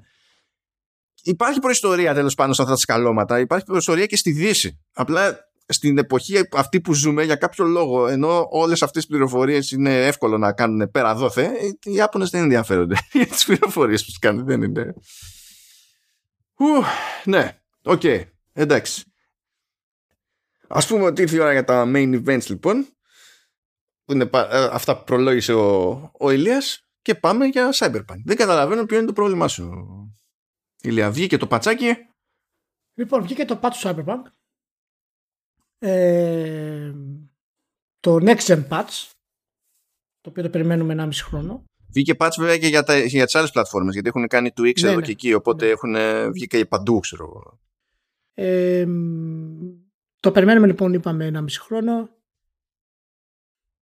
Παράλληλα, ε, ναι, ναι. βγήκε και το patch 1.5 το οποίο είναι ένα από τα μεγαλύτερα patch που έχουν βγει και ένα από τα πιο τελικά patch όσον αφορά τους ε, μηχανισμούς του, του Cyberpunk. Ε, είχα παίξει αρκετές ώρες με την κλασική έκδοση στις νέες κονσόλες αλλά περίμενα το κανονικό ε, patch για να μπορέσω να ξεκινήσω όπως πρέπει το παιχνίδι οπότε ναι ε, αυτό ήρθε και εδώ και Τετάρτη νομίζω βγήκε αν δεν κάνω λάθος ε, είμαι χωμένος μέσα στο, στον κόσμο της CD Projekt εγώ, ε, εγώ δεν ξέρω τι να γίνω γιατί έσκασα αυτό το patch και λέω επιτέλους τώρα δέχομαι να το παίξω ε, μετά έσκασε και το, και το Horizon και απλά αυτή την εβδομάδα αυτή η εβδομάδα μου αποφάσισε να μου πει δεν καταλαβαίνω γιατί πίστεψες ποτέ ότι θα παίξεις γενικά πάρε μια μούτσα και χθες γράφουμε Σάββατο για να πούμε. Ε, βγήκε το Horizon. Έχω ήδη γράψει 5 με 6 ώρες. Έχω, έχω ξεκινήσει το Open World. Ε, που είναι τεράστιο. Ε, και είναι πολύ ενδιαφέρον που βγήκαν αυτά τα δύο παιχνίδια μαζί. Βγήκανε, καταλαβαίνεις θέλω να πω. Ναι. Ε, έχει ανανεώσει το νέο ε, update του Cyberpunk το ενδιαφέρον του κόσμου για το τίτλο του CD Projekt Red. Ε, και όντως τώρα ε, με τις νέες αλλαγές, τις τελικές νέες αλλαγές που έχει να κάνει ακόμα και με το AI ε, και rebalancing στα skills και στους, ε, στη δυσκολία του παιχνιδιού, πολλά bug fixes, νέα romance options, ε, υπάρχουν τα δύο modes του ray tracing και του performance. Να πούμε ότι οι διαφορές τους ε, δεν είναι σημαντικές άμεσα για κάποιον που θα κάνει ένα-δύο γυρίσματα, αλλά το επίπεδο του ray tracing ε, είναι ε, μικρό, δεν έχει πολύ μεγάλο φυσικά ray tracing γιατί ο κόσμος Cyberpunk δεν είναι χτισμένος για ray tracing. Γονατίζει όλα τα συστήματα που υπάρχουν στο, στον κόσμο. Ε, γιατί είναι πολύ πυκνός γι' αυτό. Ναι, δεν υπήρχε, ναι, ναι. Ε, και υπάρχουν πολλά reflective surfaces κτλ. Οπότε είναι ένας συνδυασμός ray tracing ε, και κλασικών shadow maps ε, για να μας δώσει όλο αυτό το, το εφέ. Και επίσης όταν χρησιμοποιούμε το ray tracing υπάρχει πάρα πολύ μεγαλύτερες, περισσότερες σκιές το αντικειμένο στον κόσμο και κάνει τον κόσμο να φαίνεται πραγματικά ε, πολύ πιο grounded, πολύ πιο real. Το performance ε, βγάζει πάρα πολλές σκιές για να μπορέσει να το τρέξει στα 60 fps, το οποίο είναι ok, αλλά και το 30 fps που έχει παίζει αρκετά καλά, Τι χωρίς είπες; να έχει διάφορα προβλήματα ε, στο χειρισμό. Εντάξει, είδα κάποια σχόλια γενικά. Ο πισωγύρισμα είναι το 30 FPS και τα λοιπά. Εντάξει, αυτά είναι. Δεν θα μπω καν στη διαδικασία να το σχολιάσω. Ναι, προφανώς θα θέλαμε να έχουμε ray tracing με 60 FPS, αλλά. Ναι. Ε, Αλλά ε, κάποιοι- ναι. Ναι, Ναι. το λέγαμε πολλά, πο- πολύ καιρό πριν τι δέσκοστε ότι αυτό είναι αδύνατο και δεν μπορεί να γίνει. Ε, και ναι. μα λέγανε όχι, είναι δυνατό και θα γίνει και θα είναι όλα έτσι και τα λοιπά. Έτσι, επειδή είναι, είτε- έχουμε τα cross-gen παιχνίδια που έχουν ray tracing, φυσικά α θυμηθούμε ότι το Horizon Zero Dawn Forbidden West δεν έχει ray tracing. Οπότε καταλαβαίνετε ότι πάρα πολλά που έχουν υποθεί και κατά καιρούς για τις κονσόλες είναι πράγματα τα οποία δεν, ε, δεν ισχύουν.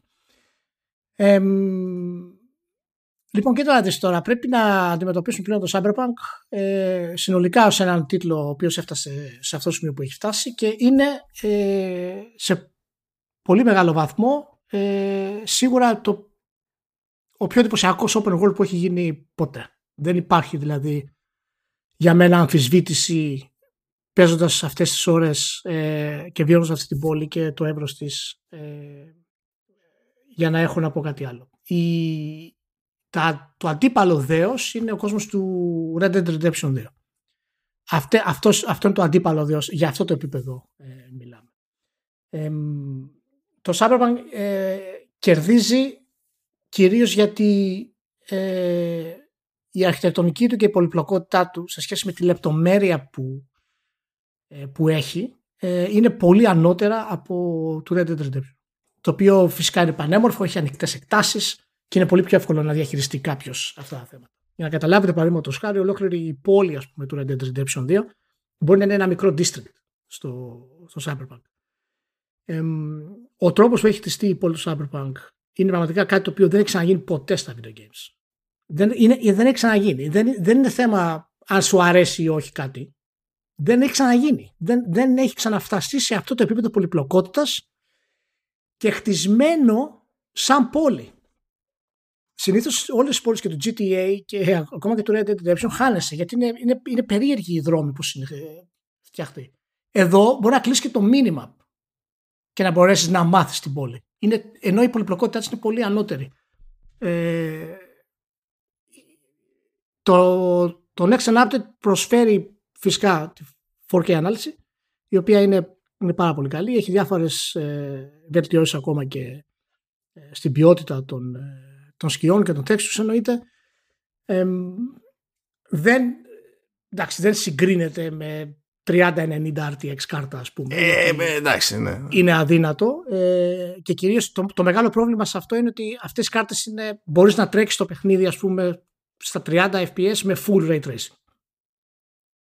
Ε, και το full ray tracing σε τέτοιου είδους παιχνίδι Ε, Καλά, μην λες full όμως, γιατί κάποτε θα ναι, πρέπει ναι, να πούμε ναι, όντως κανονικό ray tracing που θα είναι το πραγματικό το full και θα μπλέκουμε τα μπούτια μας. Αλλά ναι, οκ.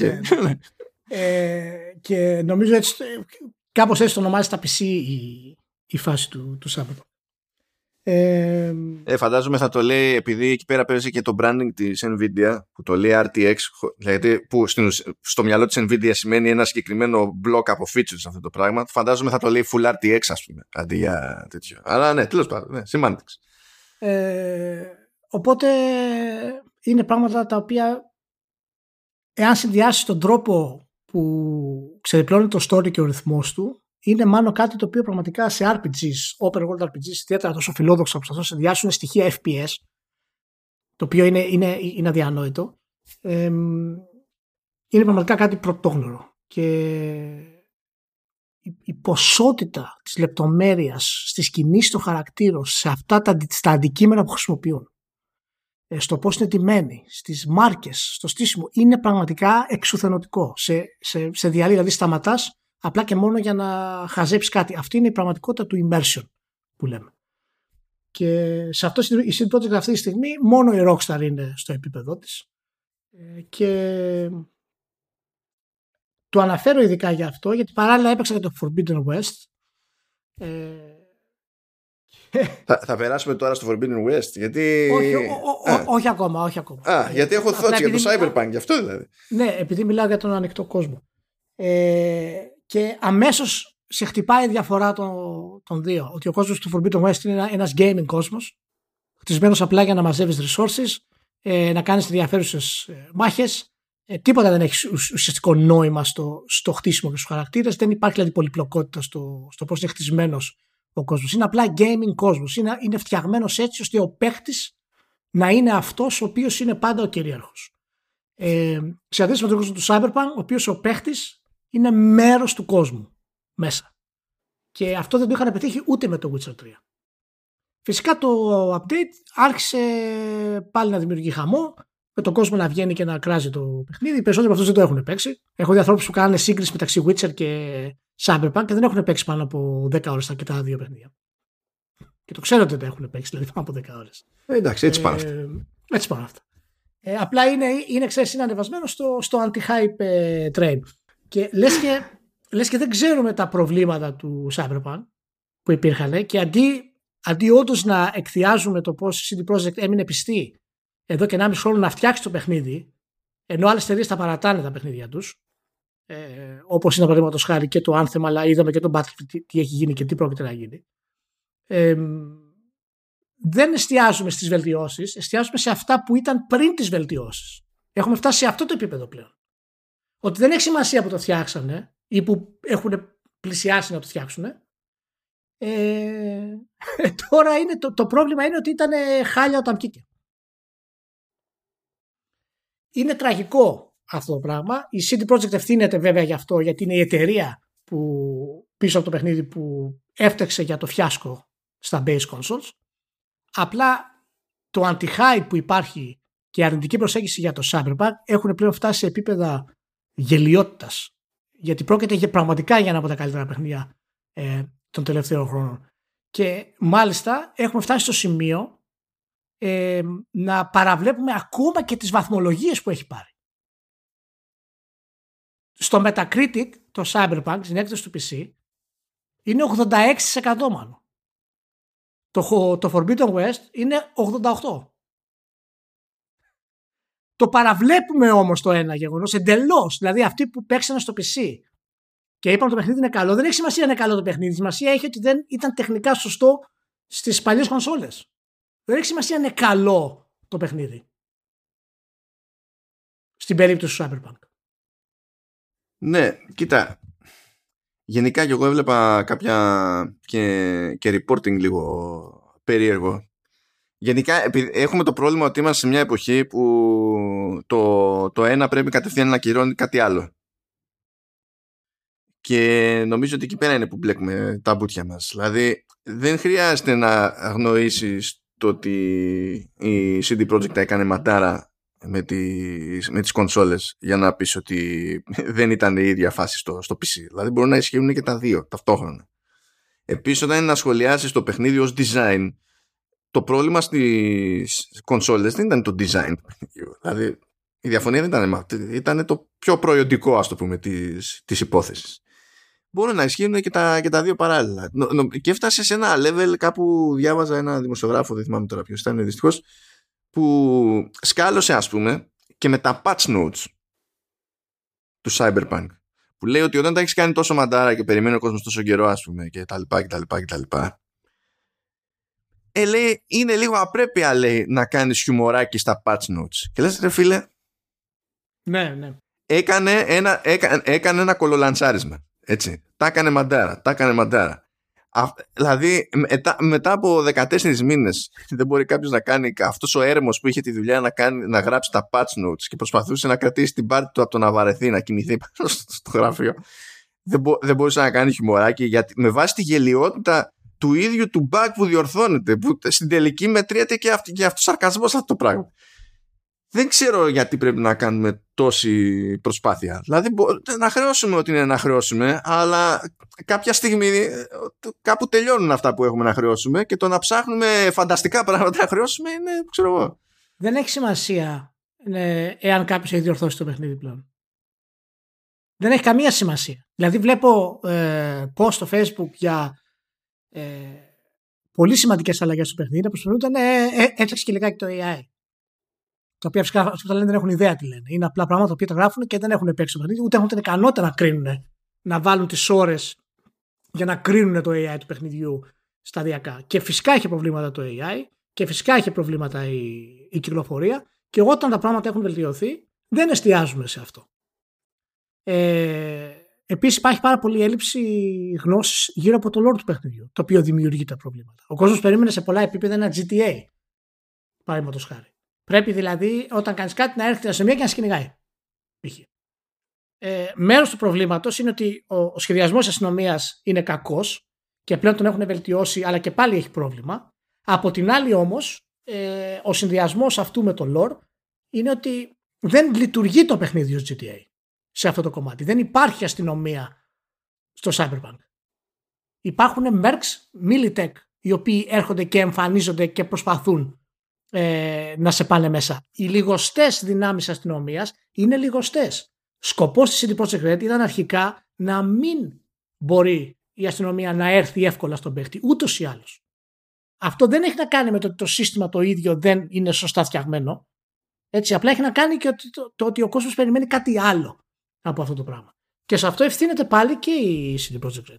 Γιατί η αιμονή της με το πρώτο του GTA έχουν δημιουργήσει και πολλά προβλήματα ε, στο, στο παιχνίδι. Κάποιες σχεδιαστικές επιλογές παραδείγματο χάρη που δεν θα έπρεπε να υπάρχουν τώρα, όπως είναι παραδείγματο χάρη, έχει το mini Και το, το mini ας πούμε, έχει αυτή τη γραμμούλα του trail. Να σε οδηγήσει όπως κάνει το GTA, όπως έκανε και το Witcher, ας πούμε, το, το 3. Δεν σου δίνει ακόμα δυνατότητα να το σβήσεις αυτό. Με το που κοιτάξεις το mini ξέρεις ακριβώς που θα πας, ας πούμε.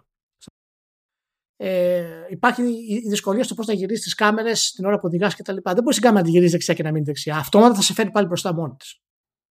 Τα οποία αυτά είναι απομεινάρια ας πούμε, σχεδιασμού από το GTA 5. Το οποίο, το οποίο πλέον μετράει 10 χρόνια, ξέρω εγώ πόσο είναι.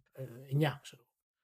Ε, μου κάνει πραγματικά εντύπωση, μόνο ε, το μένος του κόσμου για αυτό το πράγμα. Και το πώς συνεχίζει μετά από 1,5 χρόνο, ενώ η εταιρεία έχει προσπαθήσει να φτιάξει το παιχνίδι σε μεγάλο βαθμό, να συνεχίσουν να κράζουν το παιχνίδι για την εταιρεία.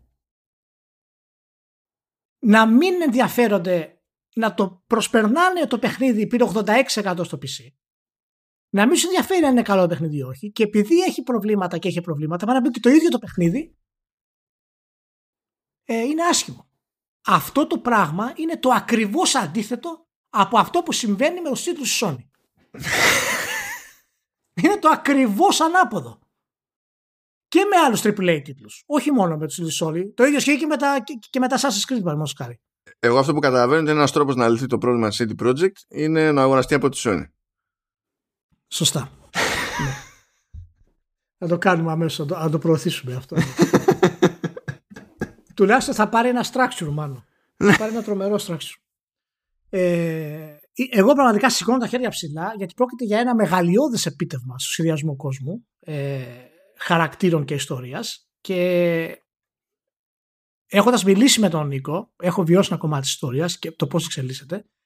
πραγματικά ο ρυθμός ο οποίος εξελίσσεται την ιστορία και ο τρόπος που παρουσιάζονται οι χαρακτήρες, τα concept του παιχνιδιού και το world building είναι ασυναγώνιστο. Δεν υπάρχει, δεν έχει ξαναγίνει ποτέ αυτό το πράγμα. Είναι πραγματικά μια απίστευτη απόλαυση το να αισθάνεσαι τόσο πολύ το ταλέντο μιας εταιρείας να βγαίνει.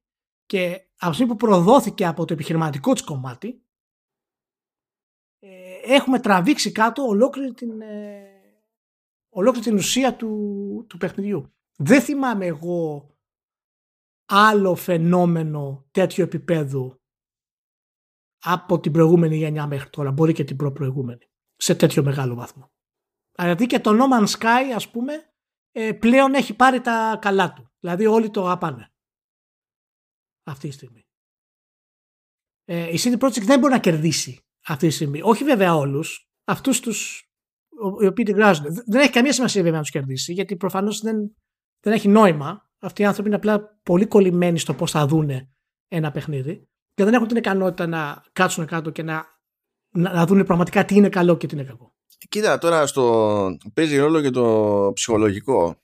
Από ποια άποψη είναι ότι ε, ε, οι τύποι του No Man's Sky, Hello Games, στην τελική είναι μια μικρή ομάδα.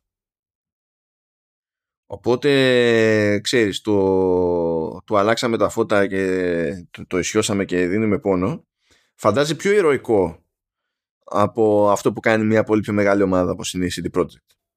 Ταυτόχρονα βέβαια υπάρχει το φαινόμενο του Final Fantasy 14 που εκεί πέρα πάλι ζυγίστηκε κάπως αλλιώς γιατί έχεις να κάνεις μια, με μια μεγάλη εταιρεία που υποτίθεται ότι ξέρει, ξέρει γενικά τι γίνεται. Αλλά νομίζω ότι εκεί ωφελήθηκε από την άποψη ότι με, με εξαίρεση αυτούς που γενικά έχουν σκάνει με Final Fantasy ας πούμε το, το 14 δεν το είχε πάρει σοβαρά πολλοί άλλος κόσμος που ασχολείται με MMO σε πρώτη φάση έτσι κι αλλιώς άσχετα με το τι ήταν Οπότε ήταν δυσκολότερο να του κάτσει το ίδιο μεγάλη πίκρα, ξέρω εγώ, και να το πάρει το ίδιο προσωπικά και ευκολότερο να χρεώσει μετά τη, την αλλαγή πορείας. Να τη, να τη δει ως θετικό τέλος πάντων.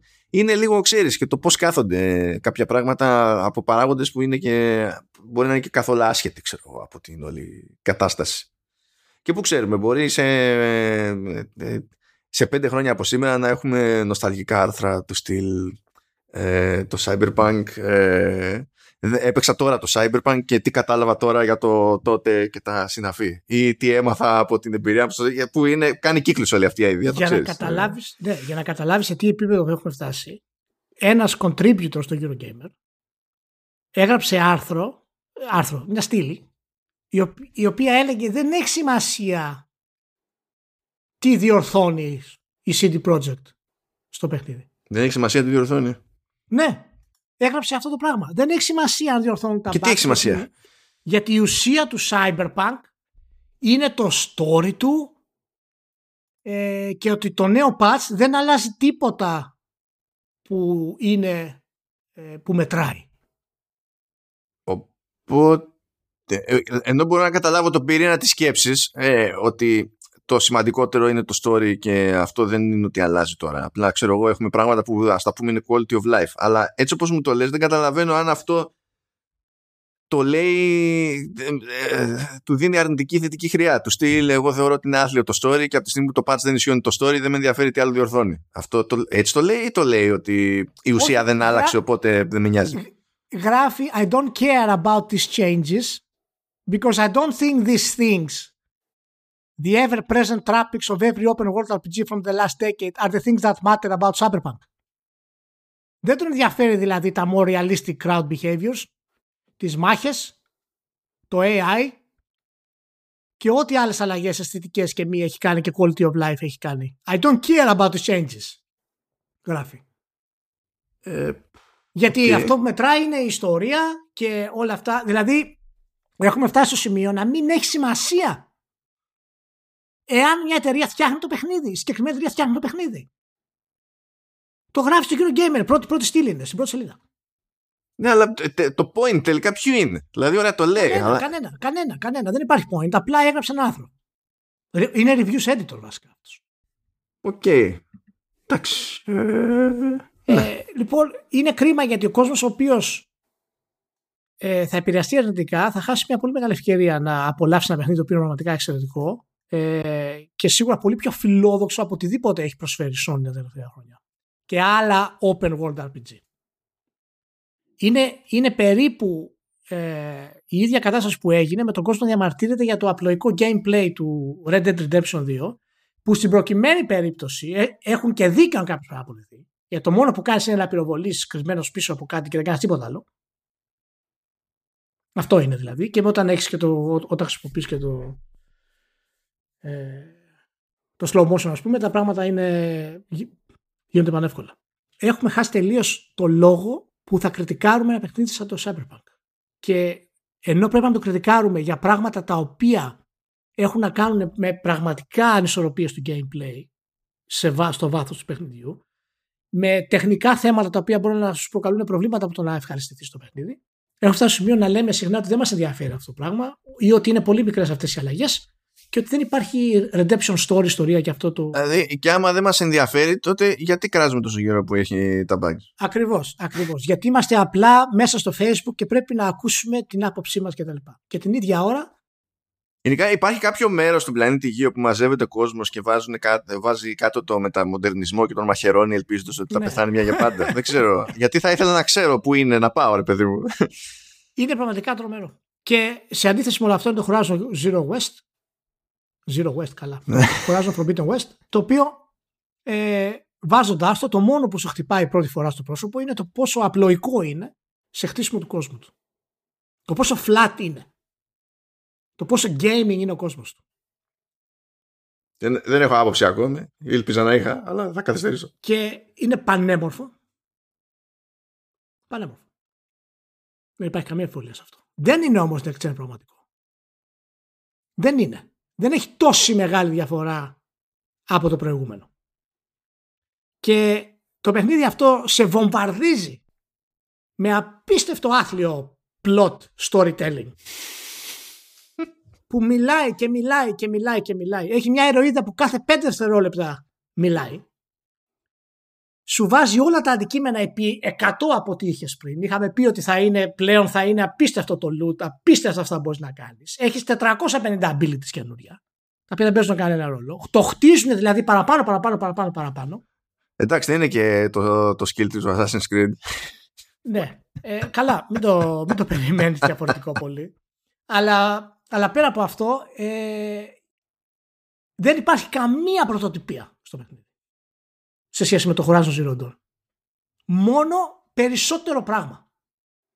Οι μάχες παραμένουν εξαιρετικές, βέβαια, αλλά ως εκεί.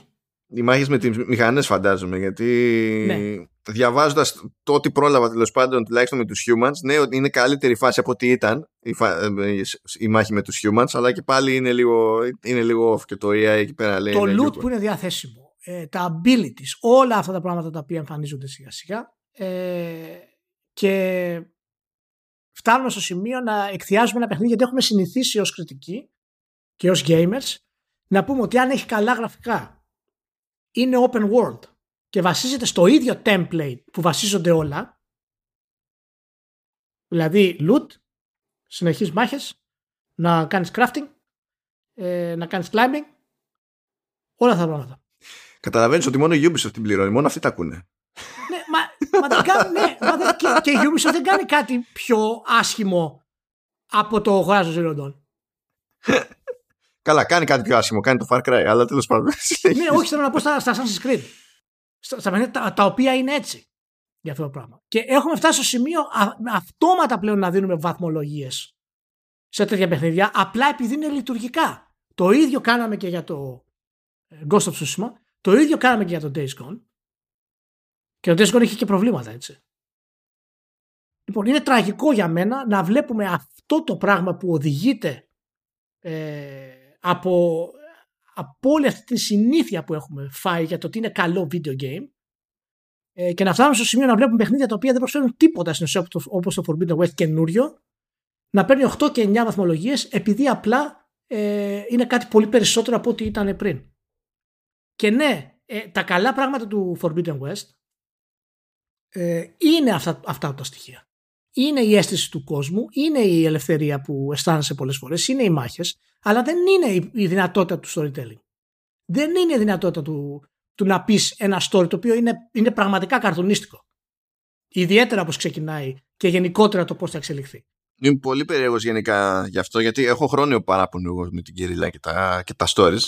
Ναι, να είσαι σίγουρος ότι θα, ότι θα βαρθούν να σου εξηγήσουν τα πάντα. το οποίο είναι, είναι αποτυχία. Αυτό το πράγμα. Αλλά αυτό δεν ενοχλεί κανέναν.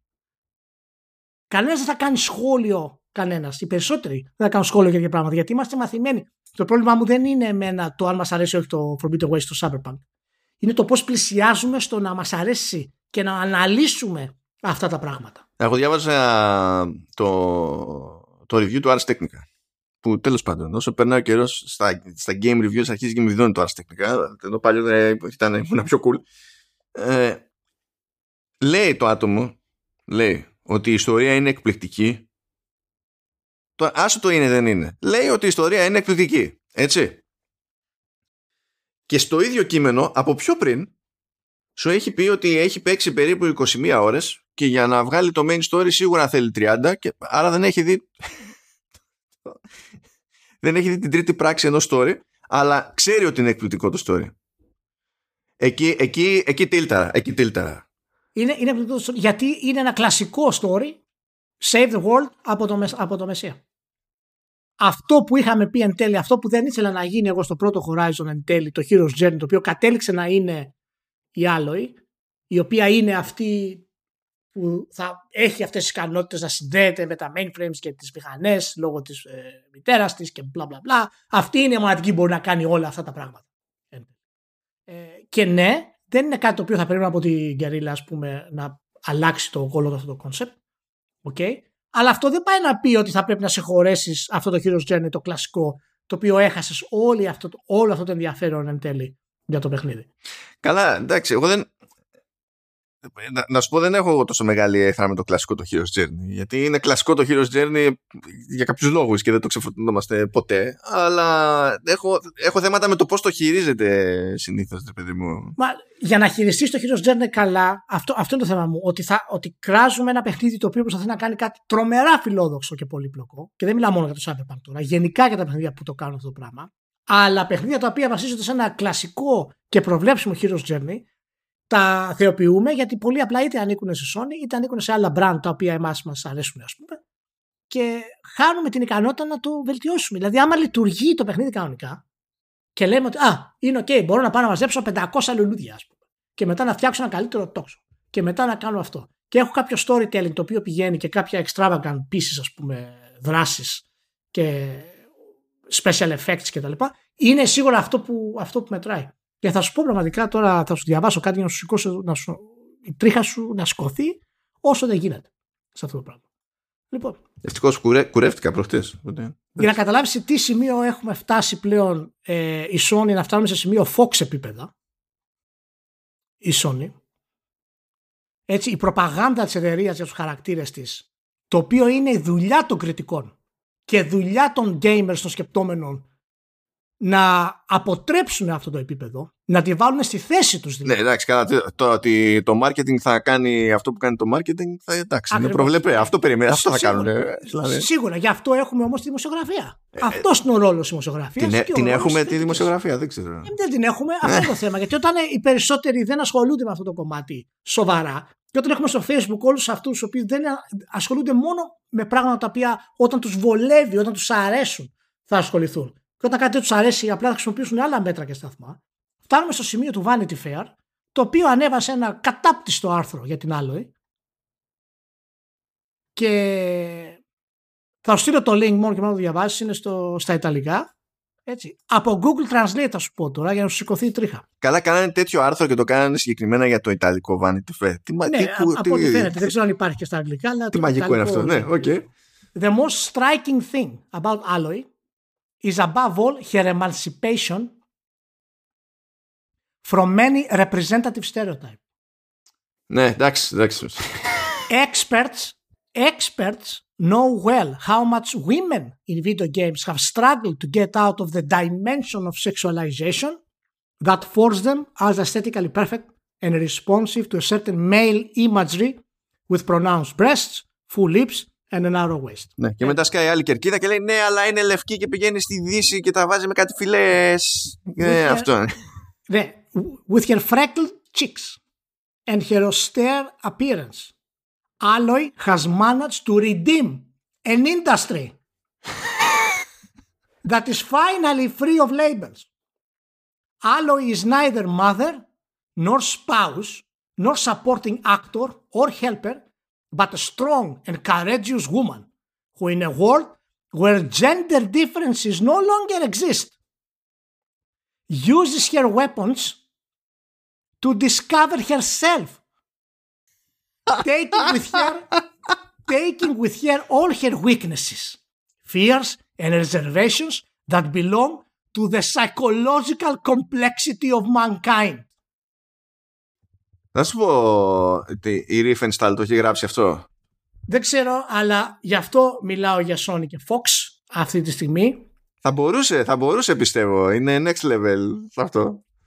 Πρόσεξε ποιο είναι το τρομερό.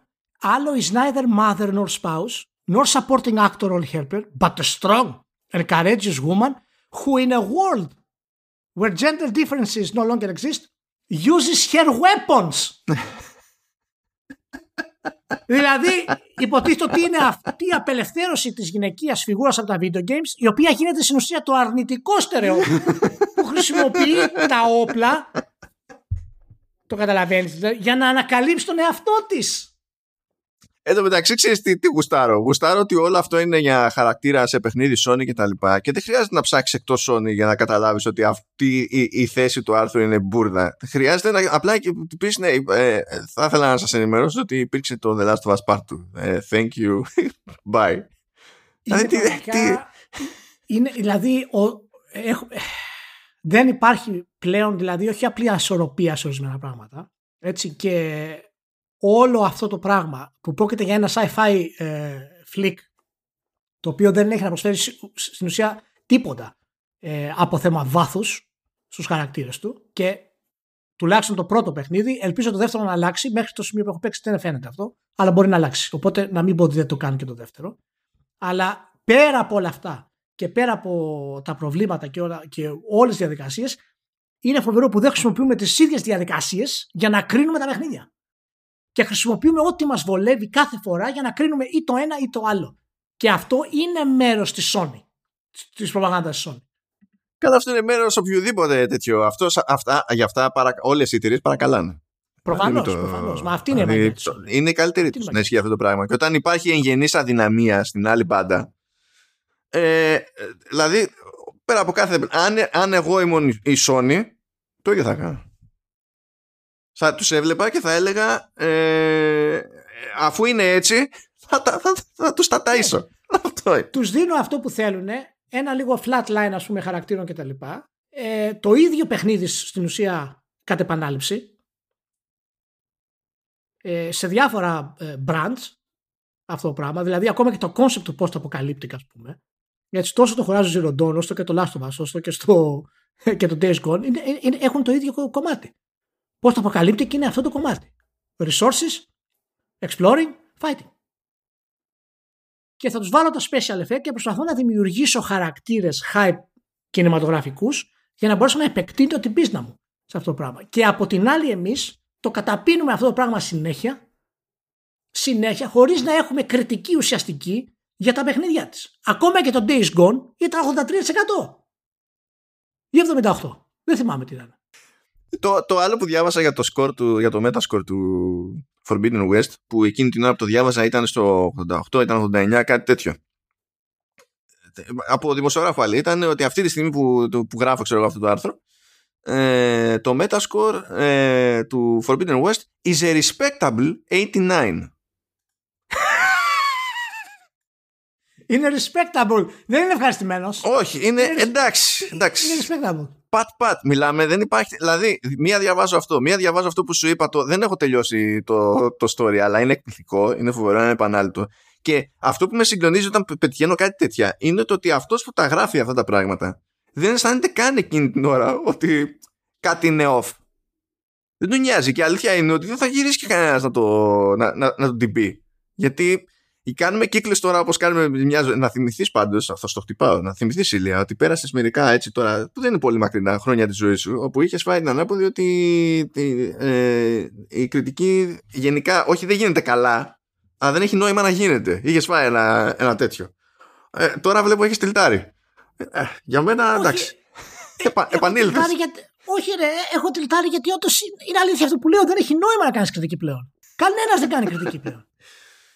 Μα κοίτα, τώρα από τις πιο τσίτα στιγμές που έχω πετύχει σε, σε περιβάλλον, ξέρεις, που είναι event και έχουμε μαζευτεί και είμαστε Ελληνάρες δημοσιογράφοι και τα λοιπά και έχουμε, έχει βγει κάποιο παιχνίδι και ρωτάει ένας τον άλλον τι έβαλες, γιατί έβαλες και τα, και τα συναφή και ξεκινάμε κουβέντα, είναι πάντα, δηλαδή, άμα περάσουν 45 δευτερόλεπτα από την έναρξη της κουβέντας για να ακούσω, μα εντάξει, στην τελική εγώ καλά πέρασα και είναι από συνάδελφο για από gamer. Ναι, έτσι.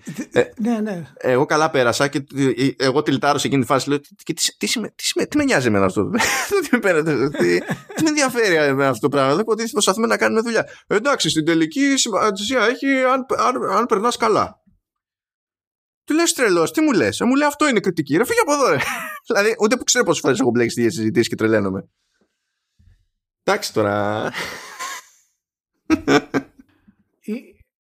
αυτό το πράγμα είναι κάτι το οποίο ε, ισχύει γενικότερα και δεν καταλαβαίνει ο κόσμος που υποστηρίζει αυτό το πράγμα για αυτές τις πρακτικές των εταιριών, γιατί ε, τα έκανε η Nintendo παλαιότερα, με το πώς έκανε control ε, τον τύπο σε πολύ μεγάλο βαθμό.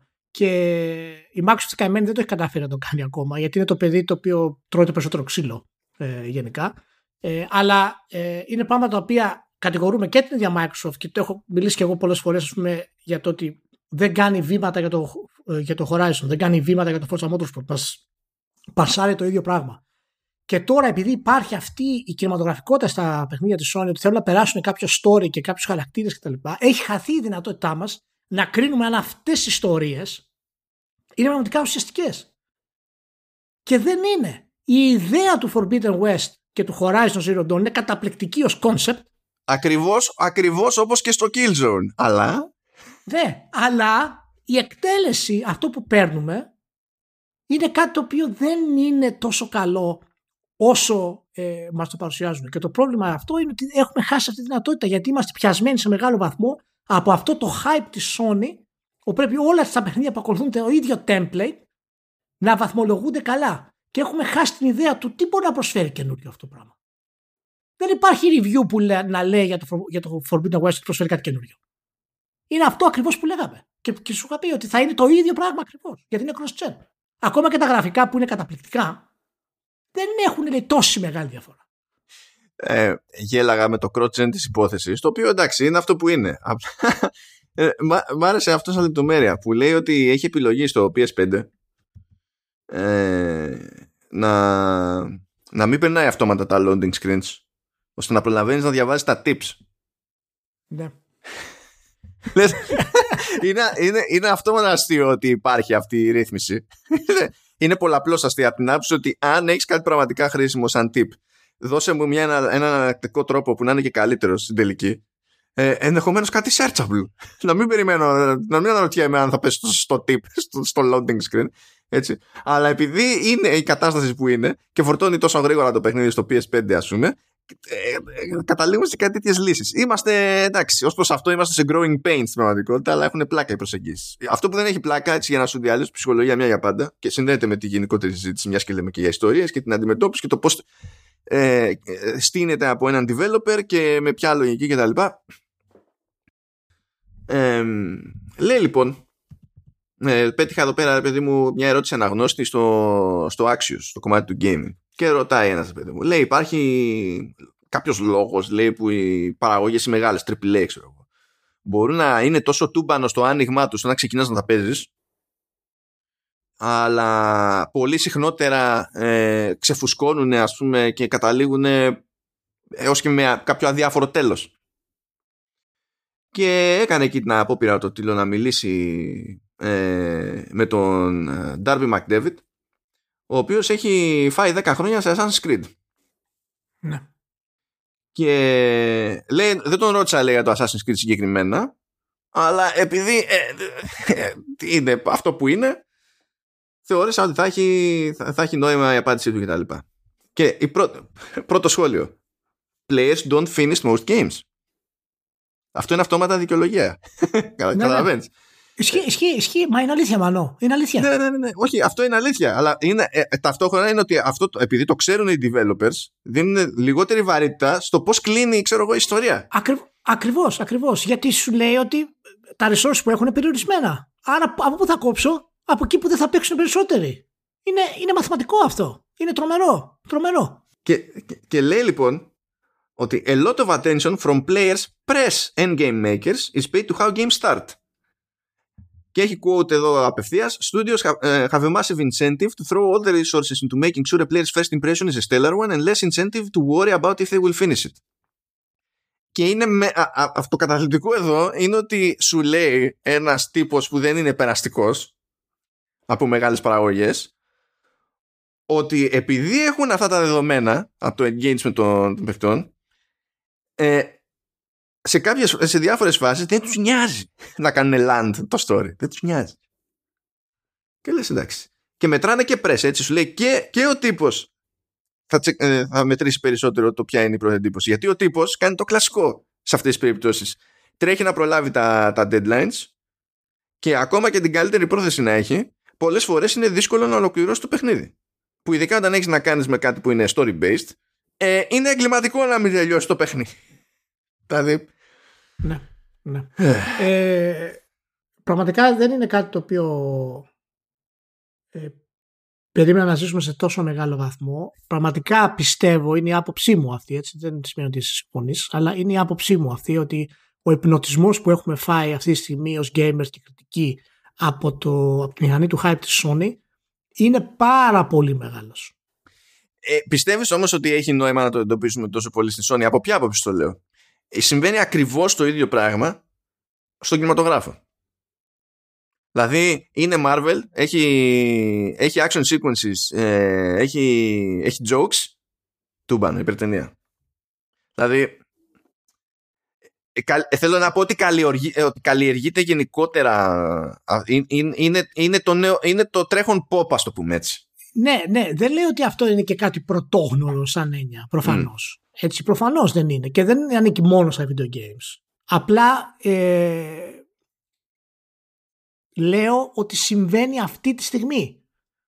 Συνέβη και την προηγούμενη γενιά ε, σε, όχι σε τόσο μεγάλο βαθμό αλλά τώρα πλέον συμβαίνει full. Το ίδιο θα γίνει και με το God of War. Δεν έχει καμία σημασία καμία σημασία και πιάνω τη Sony γιατί είναι ο industry leader σε αυτό το πράγμα. Και επειδή... Ναι, εντάξει, είναι και η εταιρεία που αφιερώνει τέλος πάντων, ε, ε, κάνει ένα κόπο παραπάνω ε, πάντα στο, στο narrative για τα μεγάλα της παιχνίδια. Ενώ η Microsoft έχει και Nike. Η Nintendo συνήθως δεν ασχολείται. Οπότε Ακριβώς. Ναι. Ε, δεν έχει σημασία πλέον επειδή είμαστε τόσο διψασμένοι από τέτοια πράγματα. Δεν έχει σημασία αν αυτά που μας πασάρουν είναι καλά ή όχι. Έχει σημασία μόνο το ότι μας πασάρουν. Και αυτό το έχει καταφέρει η Sony. Αυτό το πράγμα. Δεν έχει σημασία εάν ο μηχαν... οι μηχανισμοί του Forbidden West είναι σαν του Valhalla. Στην ουσία. Καμία. Το Valhalla μπορεί να το κράξουμε σε επανάληψη. Το Forbidden West όμως θα πούμε ότι είναι εξαιρετικό. Αυτές οι διαφορές που κάνουμε στις, ε, στην κριτική είναι πολύ προβληματικές. Και έχουν δώσει και το OK στη Sony γενικότερα γιατί αυτή έκανε αυτή τη στροφή να κάνει cross-gen τα παιχνίδια της, γιατί ξέρω ότι δεν θα φάει τίποτα, κανένα πρόβλημα από κανέναν. Και όντως δεν έφαγε κανένα πρόβλημα από κανέναν. Και φτάνουμε στο σημείο, αυτή τη στιγμή, με αυτό που συμβαίνει με τις δύο εκδόσεις της Sony για το update. Ναι, εντάξει, αυτό είναι, αυτό είναι τραγικό. Αυτό είναι τραγικό. Του Forbidden West. Είναι, τρο, είναι τρομερό. Ε, ε, και είναι τραγικό για ποιο λόγο; Δηλαδή, εντάξει, στην τελική δεν ξέρω αν μπορεί να της κάνει κάποιος κάτι. Αν, αν, και υπάρχει ένα ψηλοπάτημα, αλλά ποιος θα μπει στη διαδικασία. Τέλος πάντων. Ε, ε, είχαμε ξεκινήσει με τα κλασικά του Ryan ότι τα upgrades θα είναι free ε, σε αυτά που έχουμε ανακοινώσει. Μετά φάγανε delay και σου λέει: Εγώ το εννοούσα μέχρι τότε και επειδή το παιχνίδι θα βγει πιο μετά, δεν ισχύει ότι θα είναι free το update. Θα πρέπει να δώσετε παραπάνω λεφτά και μόνο οι ακριβότερες εκδόσεις σας εξασφαλίζουν και τη, την έκδοση για PS4 και για PS5 έπεσε κρά, αλλάξανε ρότα, λένε εντάξει, θα το κάνουμε για το Forbidden West, αλλά μετά θα κοστίζει ένα δεκάρικο να πάντα από έκδοση σε έκδοση. Και τώρα υπάρχει αυτό το φοβερό το παρανοϊκό. Ότι έχεις το, το παιχνίδι στο, PS, ε, στο PS4 να κάνει 70 και στο PS5 να κάνει 80 αλλά άμα πάρεις την έκδοση για PS4 που κάνει 70 να αναβαθμίζεται τσα, ε, τσάμπα στην έκδοση που κάνει 80 αυτό που μόνο είναι γελίο έτσι, ε, ε, έτσι κι αλλιώς απλά τυχαίνει να είναι μια γελιότητα που συμφέρει τον καταναλωτή δίνει μια διέξοδο στον άλλο δηλαδή αν κάποιος έχει PS5 ες, πολύ απλά το συμφέρει να πάει να αγοράσει την έκδοση PS4 και να γλιτώσει ένα δεκάρικο the end θα καταλήξει με το ίδιο παιχνίδι για το ίδιο μηχάνημα αυτό, αυτό είναι κουλό, απλά τυχαίνει να μα συμφέρει. Ε, επειδή το ξέρει η Sony ότι είναι κουλό. Ε, βέβαια το ξέρει. στην ουσία καθιστά δύσκολο στο, στον καταναλωτή ε, να πάει στην έκδοση του PS4 για να την αγοράσει. Δηλαδή όταν θα κάνεις ένα search ας πούμε στο store θα, θέλει, θέλει λίγο κόπο παραπάνω για να βρεις την έκδοση του PS4. Μάνο, σου δίνει το PS4 με δωρεάν το upgrade στα 60 και σου δίνει το PS5 με PS4 κόπη στα 70. Δεν υπάρχει αυτό το πράγμα. Είναι τρομερό. Είναι τρομερό. Απλά και μόνο γιατί δεν θέλει να κάνει αυτό που είχε υποσχεθεί να κάνει και προσπαθεί να βρει, ξέρεις, παραπλήσιο δρόμο. Και αυτό θα γίνει και στους επόμενους τίτλους θα σου ζητήσει 10 ευρώ παραπάνω για παιχνίδι το οποίο είναι cross-gen. Όλοι ακούγαμε ότι είναι πιο ακριβά γιατί είναι next-gen. Δεν είναι next-gen, είναι cross-gen. Δηλαδή, σε ποιο σημείο θα πούμε ότι αυτό, αυτά είναι λάθη πλέον της Sony τρομερά και στοιχίζουν σε όλους; Είναι λάθη των κριτικών και στοιχίζουν σε όλους. Αυτή η επανάληψη. Τα έχουμε πει για την Nintendo. Τα έχουμε πει για τη Microsoft τη Microsoft διαλύσαμε με την προστίκη του, του Xbox One και την αλλαγή της φιλοσοφίας της που διέλυσε στην ουσία ένα, τον ίδιο στον εαυτό και πόσα προβλήματα έφερε στη βιομηχανία η σχεδόν αποχώρησή της ας πούμε και επιλογές της. Πότε θα γίνει αυτό για τη Sony; Κοίτα, το ζήτημα, το ζήτημα είναι να θα το προλάβουμε γιατί όλα κάνουν κύκλους και όλοι έχουν τη σειρά τους αργά ή γρήγορα. Το ζήτημα είναι να το προλάβουμε. Ναι, είναι δύσκολο γιατί εντάξει, ε, Κάποιοι μπορεί να ακούνε αυτά που λέω και να μην είναι τόσο παθιασμένοι με μένα για αυτό το θέμα. Σίγουρα μπορεί να λένε ότι λέω βλακίες κτλ. Ναι, σε κάποιο βαθμό μπορεί να πούνε λέω βλακίες. OK, okay. δεκτό. Η διαφορά είναι ότι ακριβώς επειδή εγώ και εσύ βλέπουμε τη βιομηχανία σε βάθος χρόνου, επειδή έχουμε δει πώς πάνε ορισμένα πράγματα και πώς γίνονται, ε, αυτό το πράγμα αυτή τη στιγμή είναι πράγματα τα οποία πρέπει να ακουστούν και δεν τα λέει κανένας. Ούτε για το cross-gen, ούτε για τις τιμολογήσεις. Ούτε τα έχουμε δεχτεί έτσι. Καλά, ειδικά αυτό ότι άμα, άμα μπείτε, ανοίξετε, δεν ξέρω αν το έχουν αλλάξει αυτό αφού βγήκε το ρεπορτάζ, έτσι. Αλλά σίγουρα ίσχυε minimum ε, για ένα διάστημα. Ανοίγεις το PS5, κάνεις search ε, Horizon Forbidden West στο store για να τα αγοράσεις και σου εμφανίζει μόνο την έκδοση του PS5, όχι την έκδοση του PS4. Ακόμα και αν βάλεις φίλτρο στο, στην αναζήτηση και πεις δείξε μου μόνο παιχνίδια PS4. Αυτό, ανάλογα με τη χώρα, είναι ή δεν είναι παράνομο. Αλλά και μόνο το ότι πηγαίνεις στη διαδικασία και μου αφαιρεί αποτελέσματα από το set στο ίδιο της το store, ας πούμε, με την ελπίδα να δώσω μία φορά ένα δεκάρικο παραπάνω, γιατί είναι για αυτή τη μία φορά. Η τακτική αυτή μετά έχει αλλάξει. Το έχει πει ότι στο εξής θα είναι ένα δεκάρικο παραπάνω ε, για να αναβαθμιστεί από τη μία στην άλλη. Το ξέρουμε. Δηλαδή από Grand Turismo και έπειτα, ας πούμε, τελειώσαν αυτά. Νομίζω το ίδιο ισχύει για το τέτοιο, το collection, το. ξέρετε πώς λέγεται.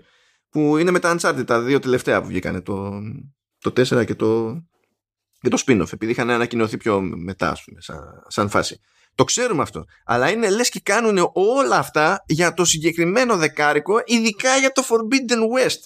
Που αυτό ένας νορμάλ άνθρωπος θα πει ότι σαν εταιρεία δεν αξίζει τον κόπο να το κάνω.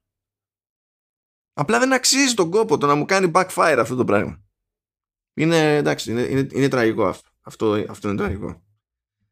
Λοιπόν, ε, Φτάσαμε στο τέλος. ναι, ναι, φτάσαμε τα κάποια. Λοιπόν, να είστε όλοι καλά. Ε, θα τα πούμε την επόμενη εβδομάδα. Απολαύστε και τα δύο παιχνίδια μας τα έχετε πάρει. Ε, φαίνεται ότι είναι και τα δύο πολύ καλά. Ενώ το Cyberpunk το Next Gen βέβαια και το, και το Forbidden West. Αλλά προσπαθήστε να είστε αντικειμενικοί σε αυτά που παίζετε. Για, για σας και για τη βιομηχανία θα είναι καλύτερο. Για κανέναν άλλον. Και θυμηθείτε ότι αυτό δεν σημαίνει ότι πρέπει να μισήσετε αυτό που παίζετε. Μπορείτε ναι με την ίδια λογική που μπορείτε να δείτε μια, ένα πράγμα, μια σειρά, μια ταινία που είναι σάχλα, αλλά θα τη δείτε ξανά και ξανά επειδή απλά σας φτιάχνει το κέφι και εσείς γουστάρετε. Μια χαρά είναι αυτό. υγεία είναι αυτό. Αυτό δεν σημαίνει ότι πρέπει να αλλάξει η κοσμοθεωρία του σύμπαντος, ας πούμε, για να ταιριάζει με αυτή την ευχαρίστηση. Αυτά. Τα λέμε την επόμενη εβδομάδα. Να είστε καλά.